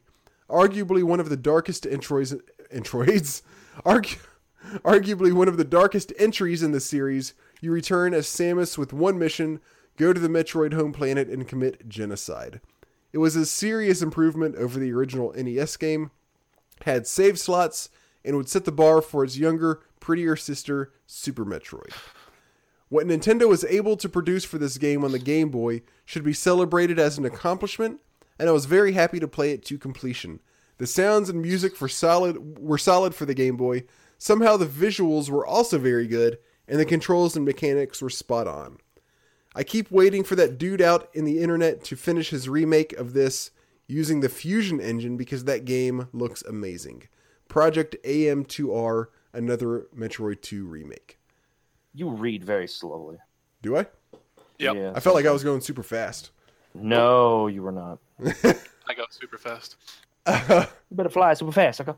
I wish I would have known. I wish I had played or known about or known more about this game because I think I would have liked it. Um, all right, number two, Final Fantasy Legend Two for Game Boy. Most folks don't know this game. In Japan, it was Saga Two, but Square Yeah. wanted to keep the hype for its popular Final Fantasy title going, so released its early North American games under those titles until well into the SNES age. That said, this game was great. You got to create your own party from a pretty diverse set of races, each with perks and flaws.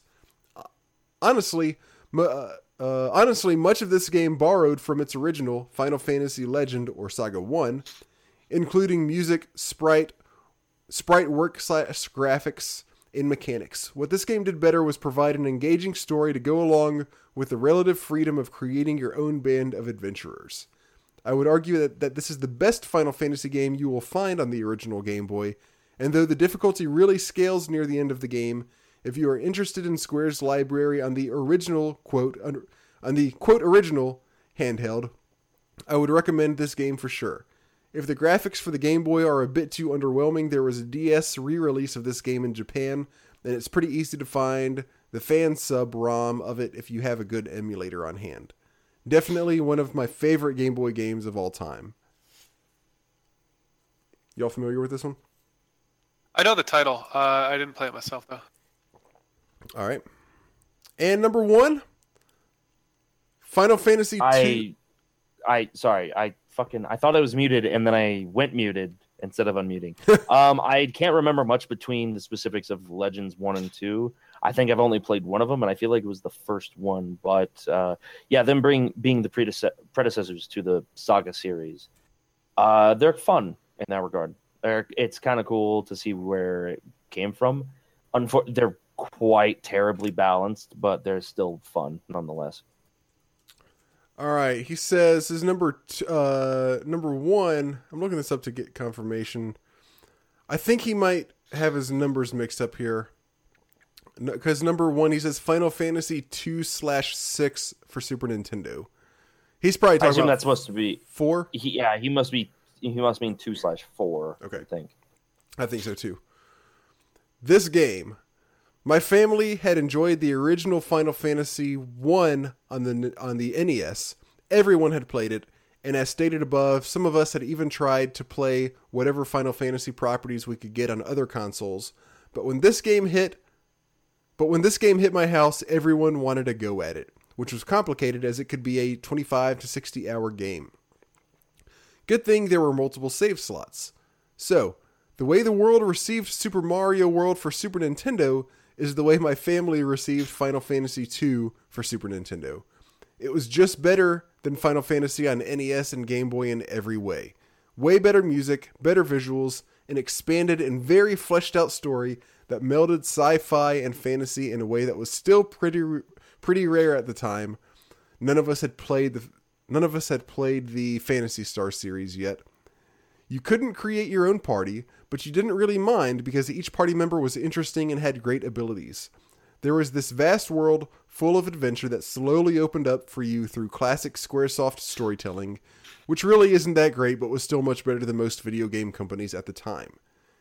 Even small touches like an updated menu system that included character portraits seemed to just launch this game ahead of any RPG that had come before.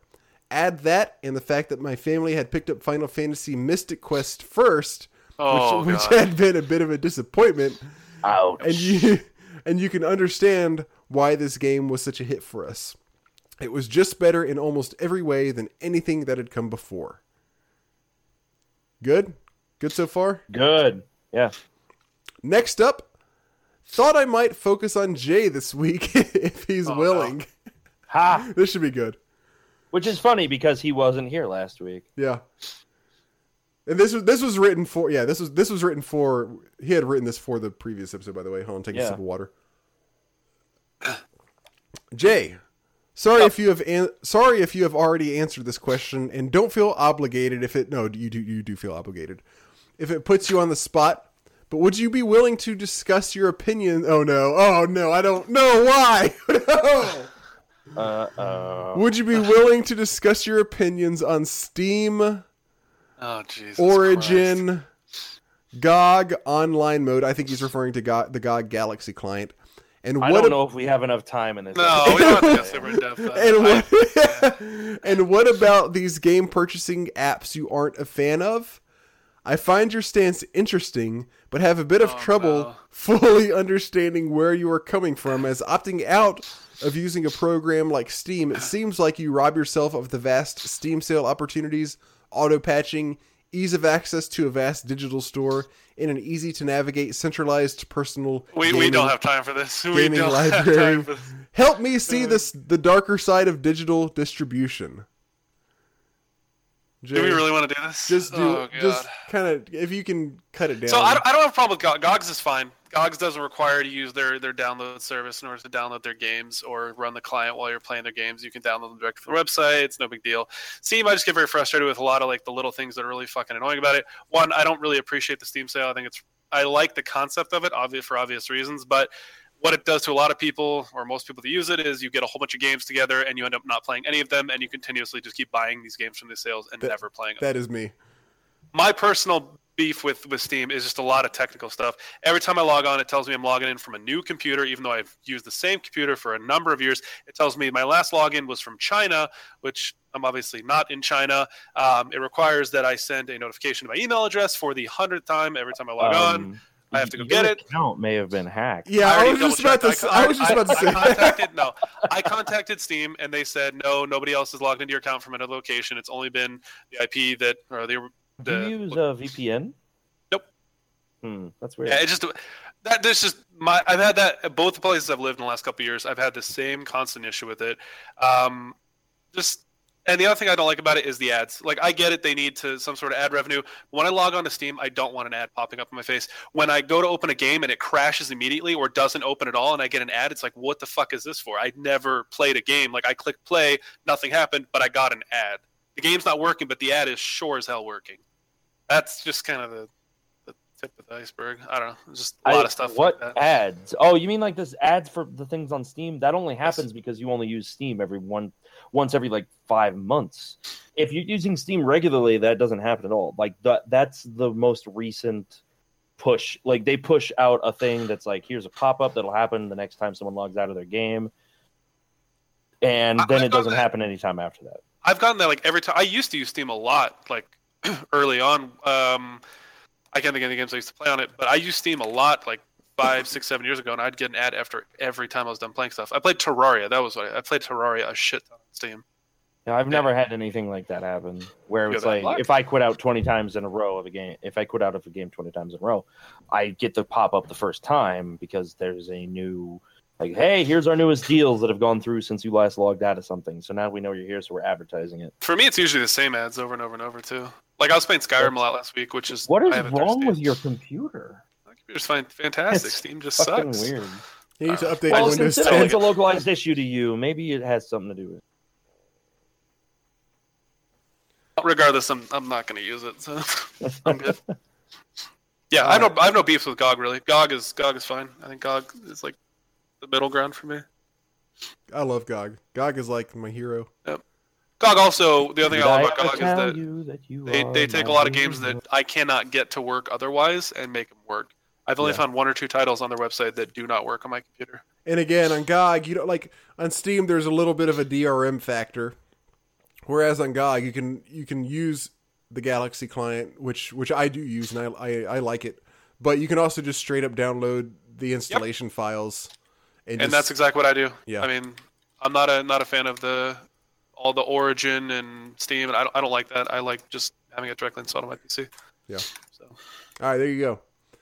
That's it for this. That's it for me this week, guys. Thanks as always for, for taking the time to work through. thanks the for raising my blood pressure. Thanks as always for taking the time to work through the So things we have send three you, more emails to get through. and always for providing this gem of a podcast. Always great to hear your sweet voices. Regards, Chase the Night Cleaner. Thanks again, Chase. All right, we got we got three more. All right, we got one from Jeffrey. This is his top ten. Okay. Careful, Jeff. Here is my completely subjective list of games I enjoyed the most from 1991. He actually sent us 10, so sit tight. Number 10, Simpsons arcade game. hey, Hey, I probably would have liked it more if I ever had someone to play it with. All right, fair enough. Number 9, Battletoads. yep. I played the hell out of the first 3 levels but ma- but never made it past Turbo Tunnel. it's the There curse, is, boys. man. Turbo Tunnel. You can't deal with that as a kid. Yeah, no. Base Wars for uh, NES became too easy once I learned to cheese battles with the gimmick accessory. I don't know what Base Wars is. If What do you guys want to look into? Likewise, yeah, I. I have no idea. I'm going to No, keep on good luck. reading. Number seven, Captain America and the Avengers. Hey, I only really played arcade games at pizza parlors, but this was probably my favorite along with Samurai Shodown, which I sucked at. Number six, Duke Nukem on PC. Oh man, I Was this- saw that and forgot to add it to my list. Oh, this is oh, this was the original. Oh no, it's just the. This yeah, was like the yeah. si- the, it's like a- original, the 2D side scroll. Yeah, yeah, yeah. One of the right, few what I one of the few computer games I ever owned beat it multiple times. Number five, Time.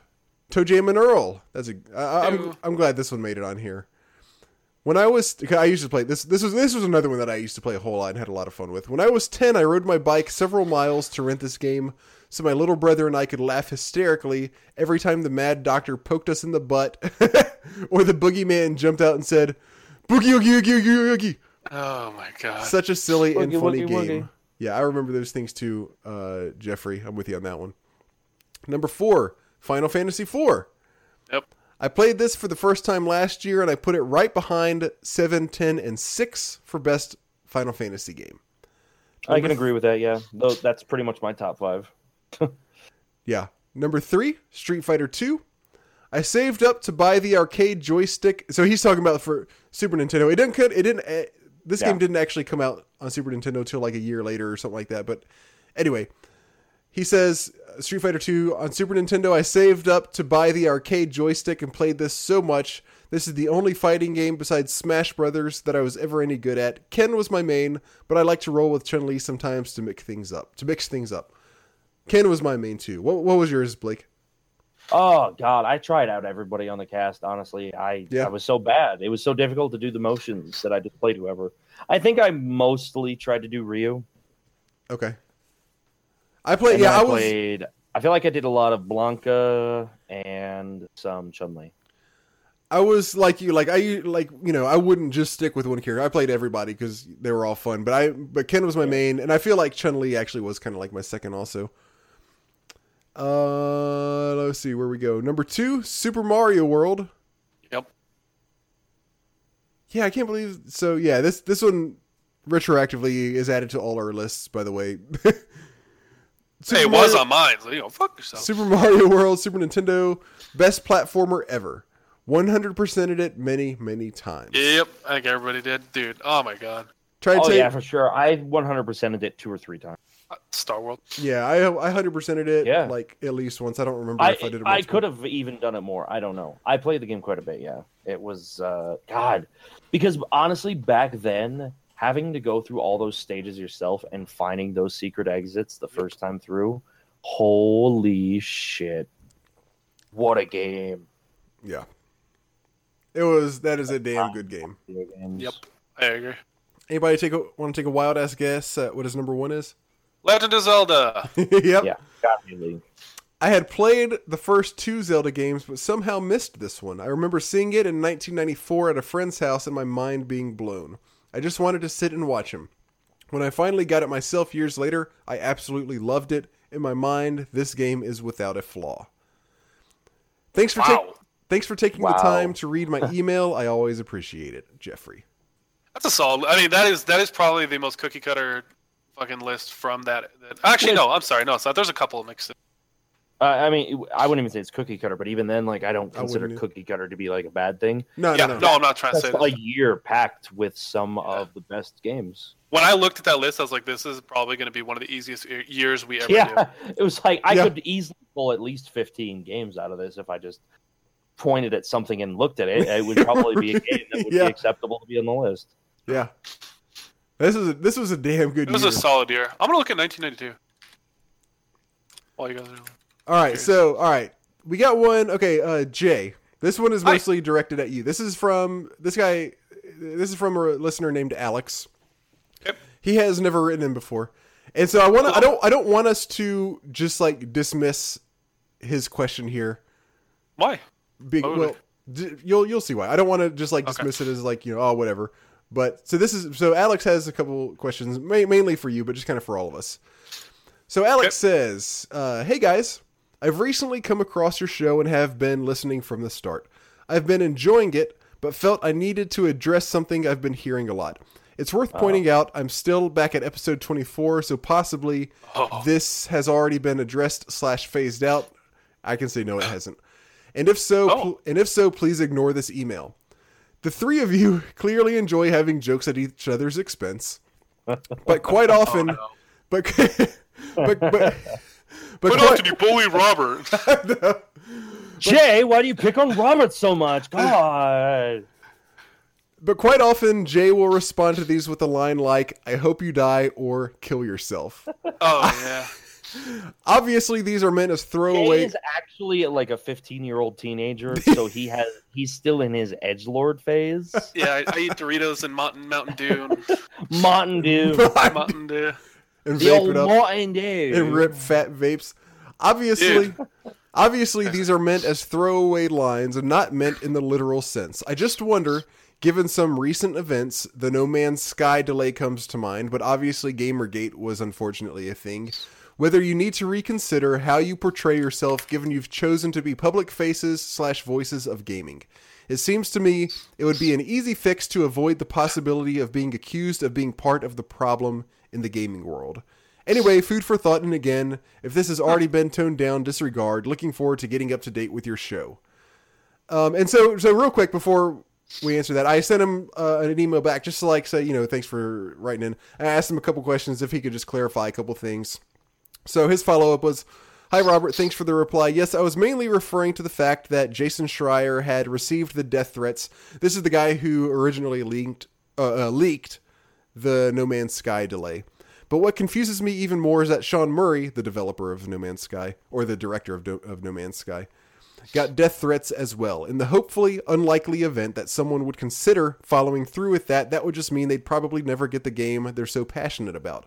I guess the reason I bring it up is because people who make these kind of jokes maybe don't realize that not everyone would take it as a joke. I, I fortunately haven't had anyone close to me commit suicide or be the victim of a violent crime, but I would imagine that for those who had, it would be impossible to take someone flippantly saying, I hope you kill yourself, with the grain of salt intended. Having thought some more about it after I sent the first email, it's possible it's just very noticeable to me because I don't play online games with strangers, so don't hear that kind of talk bandied about casually. Anyway, I still enjoy the show, and thanks for taking the feedback seriously enough to discuss it. Uh, So, so let me actually let me jump in real quick. I think, um, to some extent, Alex is actually conflating two different issues, which are joking about saying "go kill yourself," and also and also uh, people sending death threats. So let's Yeah. let's let's let's talk about the first first because I think that's kind of the main thing that he's talking about. So jokingly saying kill yourself when I make like a dumbass joke or something like that. Jay, what what do you, what do you what are your thoughts? So, um, you guys are welcome to chime in at any point as well. Uh, my personal opinion on is I think uh, politically correctness is gotten way out of hand to a point where you can't say you can't jokingly say anything. And to me, saying something like that should have no impact on you other than just general conversation. It is something that amongst the people that I spend time with, it is constantly said. There's no sec. There's like nobody questions what they're saying. It's not like people actually mean it. And if you don't understand that, I don't think it's the responsibility of the person saying it to change. So what And- about so what about if if there are people well, what's your response to uh, you know there might be people out there who have had a you know someone close to themselves commit suicide and hearing somebody joke about it you know obviously that would that, that could be a hard thing for them to to listen to what do you think what, what are your thoughts on that So recently, th- this actually happened to me. So I was in Discord with a group of people I play WoW with. There's this guy that started raiding with, or started playing with us, and I, you know, we all constantly say it. Like it, it probably comes out at least once every couple minutes in, in Discord amongst you know ten or fifteen people. And he openly said at one point, like, "Hey, this really bothers me. Like, you know, can you guys not say that?" And I talked to him individually. I said, "Hey, if that truly bothers you, you need to not join Discord then." It's not trying to isolate people. It's not trying to be rude. If something that a bunch of other people are doing bothers you that much, I don't think it's the responsibility of all the people saying it to adjust what they're saying, unless they're saying something like blatantly inappropriate. But again, you still can't really do that because, you know, what if Kind of what if somebody forum. consider considers that blatantly inappropriate uh, I'm thinking more. Bla- I'm thinking more blatantly culturally okay inappropriate. okay. There are specific words. Well, that I mean, there are cultural Okay, like okay. Uh, the, the word, all right, for me, I, I more or less agree with what you're saying. I respect a lot of people's placements on it. Um, for me, uh, I have had cancer problems throughout my family, but I will still say something. Like if something is really, really shitty, I will be like, "This is absolute cancer. This is this is a horrible thing." And it's like cancer's a horrible thing. I'm not glorifying this thing that I'm calling cancer. Uh, it's a bad thing. It's terrible. So, like for me, uh, my dad has had problems with cancer. I believe my uncle actually uh, passed. Uh, long? A few years ago now. Uh, passed due to cancer and stuff like that. And so, yes, I'm used to that. I'm actually at my job involves me streaming video games on the internet on Twitch, where I will get told uh, sometimes somewhat regularly to kill myself and that I'm a faggot and just shit like this. And it's like, for me, I have to just say, so what? Like, a lot for the instances like that, it's like these people are trying to hurt me, and why the hell should I care that they're trying to hurt me? Uh, in the instance for for the podcast here, where Jay is like, kill yourself, it's not something that's being used as a hurtful like uh exchange. It, it's not Jay saying, Robert, I wish that you would go grab a gun barrel, swallow it all the way down your throat, and end the misery of everybody listening to our con- our podcasts. it's not supposed to be something that's taken like that. Exactly, like it's not supposed to be that kind of graphic. It's something that's supposed to be an offhanded, stupid, yes, sometimes comment. Um, for me, it's just, uh, I get I get upset when I hear something sometimes, and a lot of it is from kids that are just too stupid to know any better. That they're saying it because it's the thing to say, and they don't actually have any knowledge of what the hell they're talking about. They don't know the words that they're using, and it's just, I, I guess for that, I just don't like ignorance. For say, for us, for this group of friends right here, like we're we're not saying it as out of ignorance. We're saying it out of absurdity. Like uh, Yeah, yeah. Jay understands the absurdity of s- telling Robert to go off and kill himself just because Robert likes Metal Gear Solid a lot or something like that. like R- Jay is saying it specifically because it's something that's supposed to be extreme, something that's supposed to be over the top, something that's supposed to be uh, like satirical or ironic because of how absurd it is to say those things. I think I think you nailed it pretty much. The um, I think I, I here uh, the last thing I want to say for me it generally boils down to intent. Jay's intent Right. isn't to drive Robert to go off and do that something. you know of. Well, yeah, exactly. And the people the reason that it pisses me off in my chats but it's just like this guy this is a stupid fucking 13 year old kid who for the first time in her, his life heard the term cock goblin and wants to go around and tell, let everybody know that he just heard this great new phrase. Uh-huh. and for them it's just they're too stupid to know any better. And that's why it bothers me with them and its intent. Um like people like i i just said the word a minute ago. The word faggot. I i'm sitting here talking about the word but i'm not using like the word itself does not inherently harbor any Negative Any- intent. any negative intent, any meaning. We're sitting here discussing the meaning of the word, and I think that that should be okay in a lot, a lot more senses. But a lot of people are like, they take the very like uh, Protestant Christian sort of approach of like they hear a bad thing, like someone mentions the devil, and all of a sudden, oh, they faint with their hand pressed against the back of their hand pressed against their forehead. It's such extremism that I it, it bothers me to be immediately offended by that. And uh, who this email was from Alex, I think you said the name Yeah. was. Yeah. And and I'm not I'm not uh, Alex to address you personally. I'm not saying that you are taking that regard uh, that road.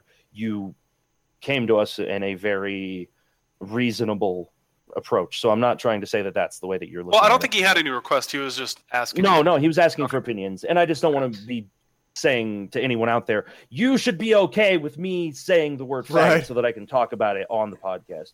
The reason I'm saying it is because people call me that, and it's like, why? What they're saying that to hurt me. And for Right. that reason, their intent is shitty. The reason that I'm saying the word right now is because I need to have a discussion about this. And the word itself, it, it's just wind, it's just air.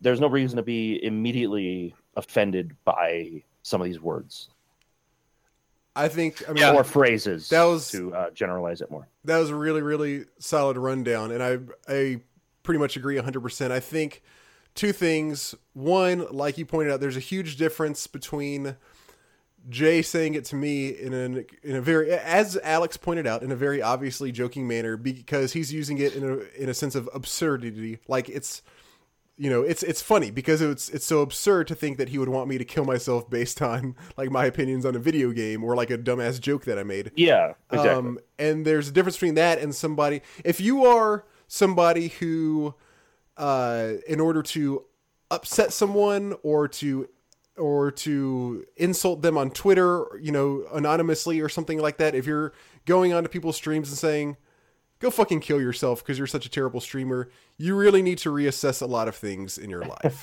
Uh, honestly. I- it's that one in particular. I think there's only been one time where it happened, and I remember it. This guy came into my chat and he tried to say something really stupid about me, and I was just like, "Am I supposed to be offended?" And he was like, "Trolling's my life, bro." And like, Dude, if you think that was a troll, you may need to reevaluate your life because holy shit, you are not good at it.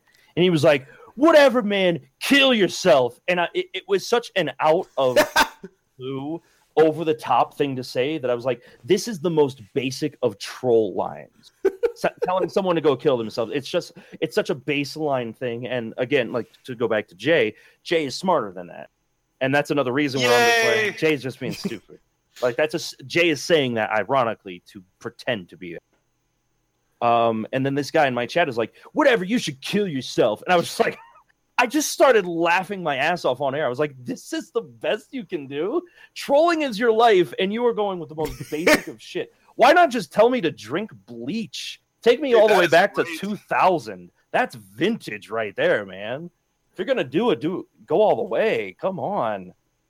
I want to also really quick address the idea of, of you know joke making a joke that might that, that some people might uh, you know if they have somebody close to them and again and this is something that you also said but I would just say that kind of one thing that I've sort of learned slash discovered over the years is when you're joking around and making jokes about whatever you can't really stop and think about okay is there anybody out there who may have had a serious encounter with this that this could offend because I would not talk. Yeah, if you, because yeah you, you cannot that's make any happened- you can't There make is any some jokes situation that has happened to every Yes. single person. yeah and it, like you just can't sit there and say well if i make a joke about my pencil breaking in the middle of class and being embarrassed about it. Is that going to offend someone? Because someone that's happened to someone and it's some traumatic event for them. There, you literally cannot plan about around everyone else's. Existence.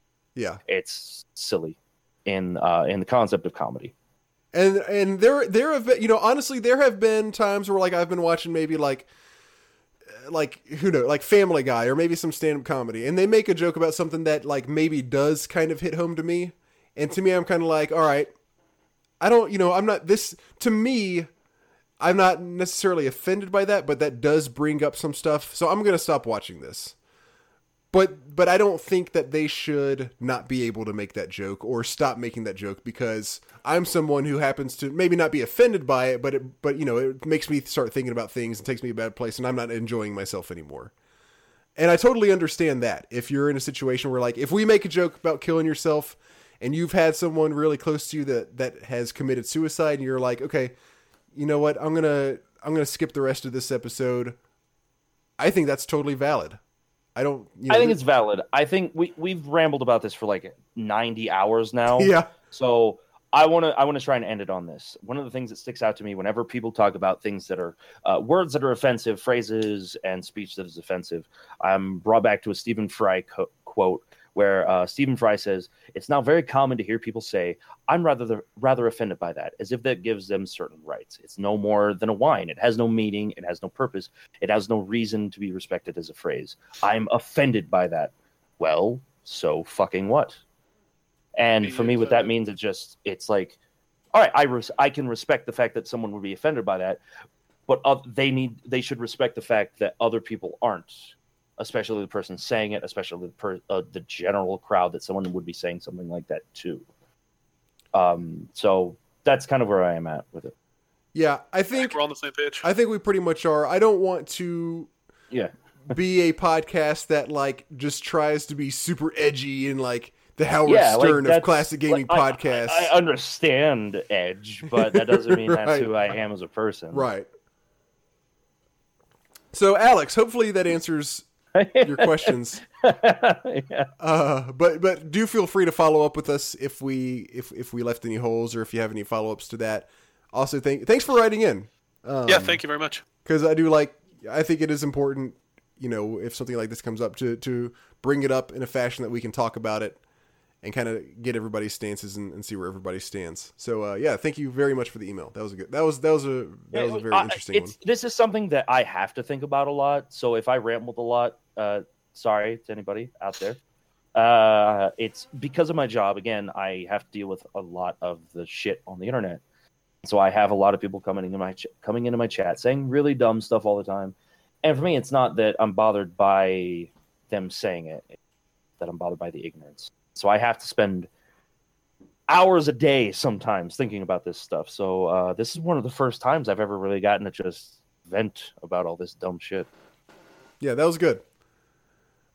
We got one more. Think we Okay. think we can get through this? Absolutely. I do. This is from Michelle, who wrote in. She wrote in. Uh, I think the last. I think the. I think two episodes ago when Jay was on, and she wrote a follow up. It was for the last episode, but I saved it for this one. I think it was. Maybe. Maybe it was for this one. Who knows? Hi, Robert, Jay, and Blake. Just. Just a quick. Hello. Hello. Just a quick follow up to my last email. Thanks for reading it despite the length. Oh, don't worry, Michelle. We've read plenty of long emails. Sorry, I distressed Blake by telling you about my students. Oh no, Jay, Jay wasn't there for this one. Jay, oh yeah. real yeah, quick, yeah. real quick, quick, quick recap. Michelle teaches. Uh, I believe she teaches English in Yeah, Japan. I uh, the JET program. I don't remember if I could think of that last time. But Okay. that's usually the JET program. Okay, so so she teaches English in Japan. Okay, Jay. Okay. She has, she has, she has students named Sora and Riku. Really? Yeah. So So that is a thing in other. Co- I was curious. Yeah, about that was that was what she said. She said like those aren't that uncommon. She has a student named Sora. She has one named Riku. So just to give you the the background on this one, Okay. she says, "Sorry, I distressed Blake by telling you about my students named Sora and Riku. so far, I fear for the future. so far, I've only had one student each with those names. But my coworker told me that they're more common now than before, starting from kids who are in their teens now. As you guys guessed, Riku sounds more like a normal Japanese name than Sora. Yeah. Yeah. I don't think. Legal. Go ahead. Legal. Not just kind of saying how I figure it. Okay. Legal. I don't think Which people. I think is actually me doing an impress- impersonation of the char- main character of Shadow of the Colossus, calling his horse. I don't think people are naming their kids after Kingdom Hearts, though. According to the Japanese internet, Riku was already a popular name before the game came out in 2002, and according to my coworker, Sora started appearing with a wave of other nature related names. Which leads me to the fact that Blake is right. Sora does follow the Final Fantasy naming convention of giving characters sky and weather related names. However, while the developers went for exo- quote exotic English words for cloud, squall, and lightning, they seem to have gotten a little lazy with this one. Sora is literally Japanese for sky. Wow. oh, okay, yeah. anyway, I enjoyed listening to the new episode and will be looking forward to the next one. Take it easy, Michelle. Cool. Thanks, Michelle. Thank you, Michelle. Thanks for the follow up. Guys, that's our last email. That we did it. We did it. this is we're, we've got to be on the record. We've got to be breaking the record right now for longest episode. Do, does anybody know We're how? getting there easily. do we know how long this call has been so far? Does anybody know? Oh Uh, God. Um, I think it started around eight twenty or eight Seven thirty thirty-seven. my time. So So three hours? we're just over three hours. Yeah. Okay, all right. Maybe not the longest, but definitely top three. it's right the fuck up. That's there. right. The fuck up there. Oh man. To everybody has who has listened this long, thank you for that. I appreciate it. We do appreciate it. Um, you are a damn trooper. I don't know how you made it. so end of emails. We want to do really quick current gaming subcast. Yeah. Very quick. Yeah. Um, all right. I'll start off. I've been getting back into Final Fantasy 14 Great game. uh, very, very slightly. The Deep Dungeon just came out, which I didn't know was an- a non solo activity. So once I unlocked it, I was like, oh, I'm going to go back to soloing some Wait, wait, wait. The deep dungeon. That's a, that's part of Final Fantasy 14. Yeah, Okay. it's a re- it's a thing that they've taken from Final Fantasy Tactics, and they ha- now have it in Final Fantasy 14, and it's got like a roguelike aspect to it, so that it, uh, the dungeon is randomly generated when you go through it. So there's different traps in different places, that kind of a thing. Okay. Uh, what else? I played I Am Setsuna, which is the quote. Oh, I meant to ask you about that. Okay, well I'm talking about it. Yeah, go ahead. Uh, I am Setsuna, the quote spiritual successor to Chrono Trigger. My quick synopsis of it is that the story was an immense letdown. Uh, when when the game was first being talked about, when, before it came out over here and everything, it looked like this very sad, somber sort of game, and instead it just ended up being too referential to Chrono Trigger as far as things like uh, time travel, you have a character joining your team that is a very clear reference to Magus and all sorts of stupid like this. That just really irked the crap out of me. Story wise, the game is like a five out of ten something. Uh, I, I won't go into too many of the details on it. The story is not fun, but the gameplay is actually overall a step above Chrono Trigger. What it does is that uh, all of your abilities have elements, just like in Chrono Trigger. So you have a light element, you'll have a fire, water, so on. Uh, physical, and when you kill an enemy, depending on what different ways that you've killed the enemy, whether it's a dual tech or triple tech, uh, so those are link kills.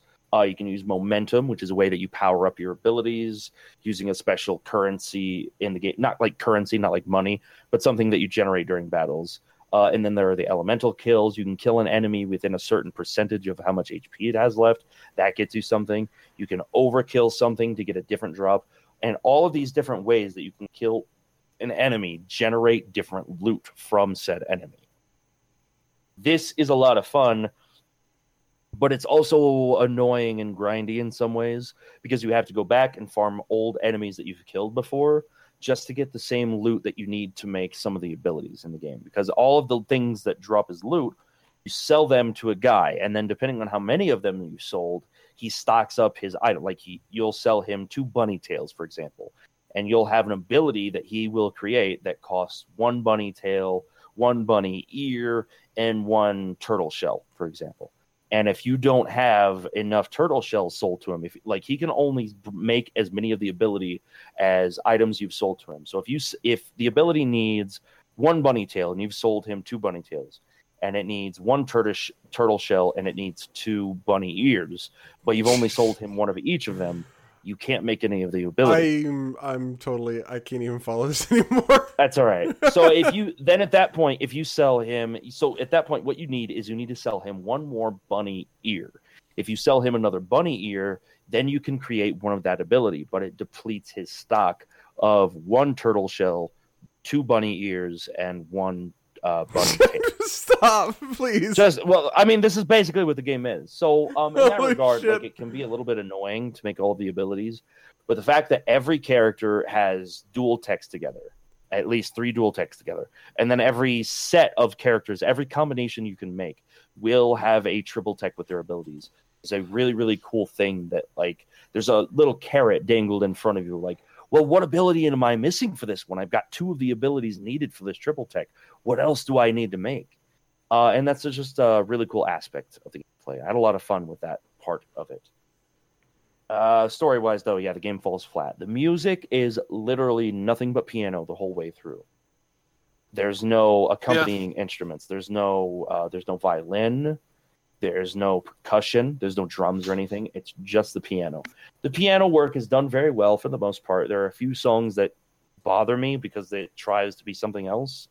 Uh, like a few of the songs try to be Final Fantasy music, like the Final Fantasy fanfare, and it does not work the way that they've restructured it on piano. I was not a fan of that. And then um, it's difficult to listen to some of that music outside of the game because it's since it's just piano and it's very emotional based music. It's very tied to the moment where the song is playing.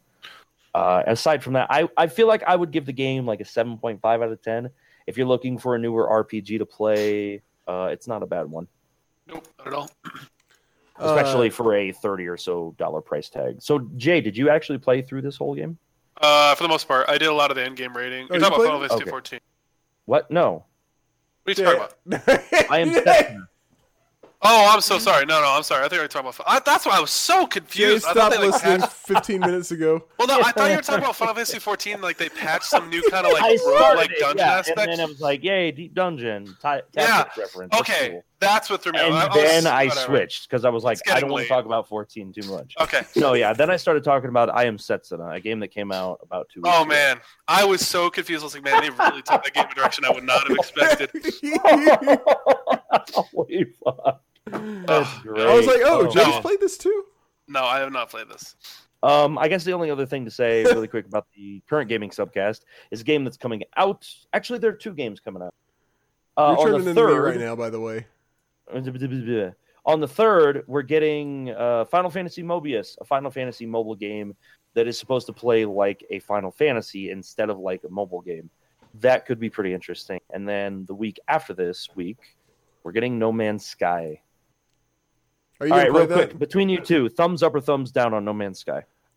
Uh, I'm neither. I'm gonna. I'm leaning towards thumbs down, but I'm willing to, Hmm. you know, uh, check it out after after it comes out. See what Likewise. see what people are saying Yeah, about it. kinda- and that kind of stuff. Yeah, it uh, it looks interesting. Like it, yeah, it, it could go either way. Like it, it that's such a Yeah. shitty response, but I'm I really, I'm no, really I curious. agree, but I'm actually a thumbs up right now because I really want a game like this. I haven't, I didn't get into Starbound that much, and I kind Okay. of think of this as like a 3D, much better Starbound. Starbound just hit oh. 1.0. yeah, it finally fucking released two years later than it was supposed to. Yeah. Yeah, I'll probably. I don't know. This game's sixty bucks. That's the only. It's yeah, that's the problem. It's sixty bucks. So yeah. Yeah. Um. All right. Current gaming subcast for you two. I will shut the fuck up now. okay. Um, I played Inside. Inside what? inside your home. Inside your room. I was inside my office. You threw Robert off so hard. like he was like, "What?" he are you-" paused for a full two or three seconds and was like, "The hell?" I was like, I don't, I don't even know how to respond to this. I know Blake knows what this is. Jay, do you know what this is? Inside. No. Okay, this is the follow up to Limbo. Oh, really? Oh, I love Limbo. You liked Limbo, I know. I love Limbo. It's fucking If you this is and this is if you ask anybody, this is the unanimous response. Okay, if you liked Limbo, you will love Inside. Really? Yes. it is the same basically the same sort of mechanics but done like 10 times better than Limbo. And Limbo was a really good game. It's Yeah, not Limbo's fantastic. I Lim- love the art style. yeah, Limbo. Yeah, yeah, and a lot of the the art style is not exactly the same, but it's very similar. It's also it's mostly got like the same really super creepy feel to the whole thing. You know, Yeah. um, the puzzles are not very hard. It's much more focused on creating a really eerie, creepy atmosphere than uh, than than presenting difficult puzzles to get through. So don't play it for like the challenge, but play it for like the atmosphere and all that kind of stuff. It's not it's not set in I don't want to give too much away. It's not set in like a fantastical world. Like limbo is you know you're like supposedly like in limbo right? Like in some sort of afterlife it seems it seems it seems like. Uh inside is basically there are there are weird things about it that I won't get into so I don't spoil any, anything but more or less it's set in a version of some sort of fucked up version of the real world uh it is totally amazing and you should 100% play it again especially if you like limbo this does everything that limbo does except a lot lot better the only thing is the the puzzles just aren't as difficult but that's not really even a big part of the game highly recommend it the only other thing i've been playing recently currently uh, current gaming wise is off-world trading company which is oh yeah, a- I've watched you play that a lot on Steam. oh you have it's Uh-huh. really interesting Yes, I Um. So it's a it's a uh, it's a real time strategy game, but you don't have armies. You don't have any units that attack each other. What it is is you're on Mars and there's a colony there, and you are one of multiple companies setting up uh, like your business there, and you're basically mining materials from the area and selling them and uh, manufacturing them to build other types of materials and basically trying to buy each other out. The way you win the game is by buying out all of your competition. So you like you buy stock in each other's companies and that kind of stuff and there's like shortages and surpluses of certain materials. So if you've got a lot of like iron or something and then all of a sudden there's a shortage of it and you've got some to spare, then you can gain a lot of money by selling all of that off real quick. Really interesting game. Jay, if you ever want to play it, I actually have an extra copy that came with the version that I bought. If you want to give I'll it a take a look at it. Yeah, I, I was curious because I've seen I, like when I was playing Skyrim, like I said last week, I saw every time I'd log on, it'd be Yeah. yeah. JBS off-world trading company. I'm like, oh. It's, it's a really interesting take on the real time strategy genre because it's definitely a strategy game. It's real time, but there are no there's no there's not really any units. You don't really you don't attack your opponents. There are things you can do to like set them back and stuff, but there but it's not like you, you don't ever have somebody like walking up and, and like you know hitting at another character or anything like that. Jay, do you have anything to add before we wrap this colossal monster of an episode up?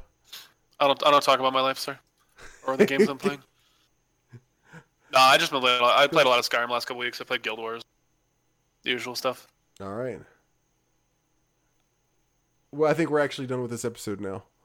Well, I'm ready to go. Oh my my god. Everybody, thank you for listening. Yes. Thank you for your you the emails. real MVPs.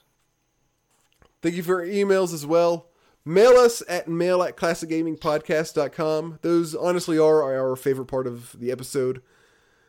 Yeah, leave us absolutely. leave us kick-ass reviews on iTunes. Follow us at Class Games Cast on Twitter.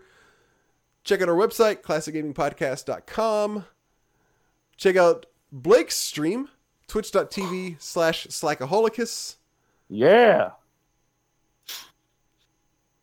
And I think that fucking does it this time. Oh my god, we made it. We did it. Thank you all for listening. We will be back in two weeks. Have a good evening. Nice. Peace and chicken grease.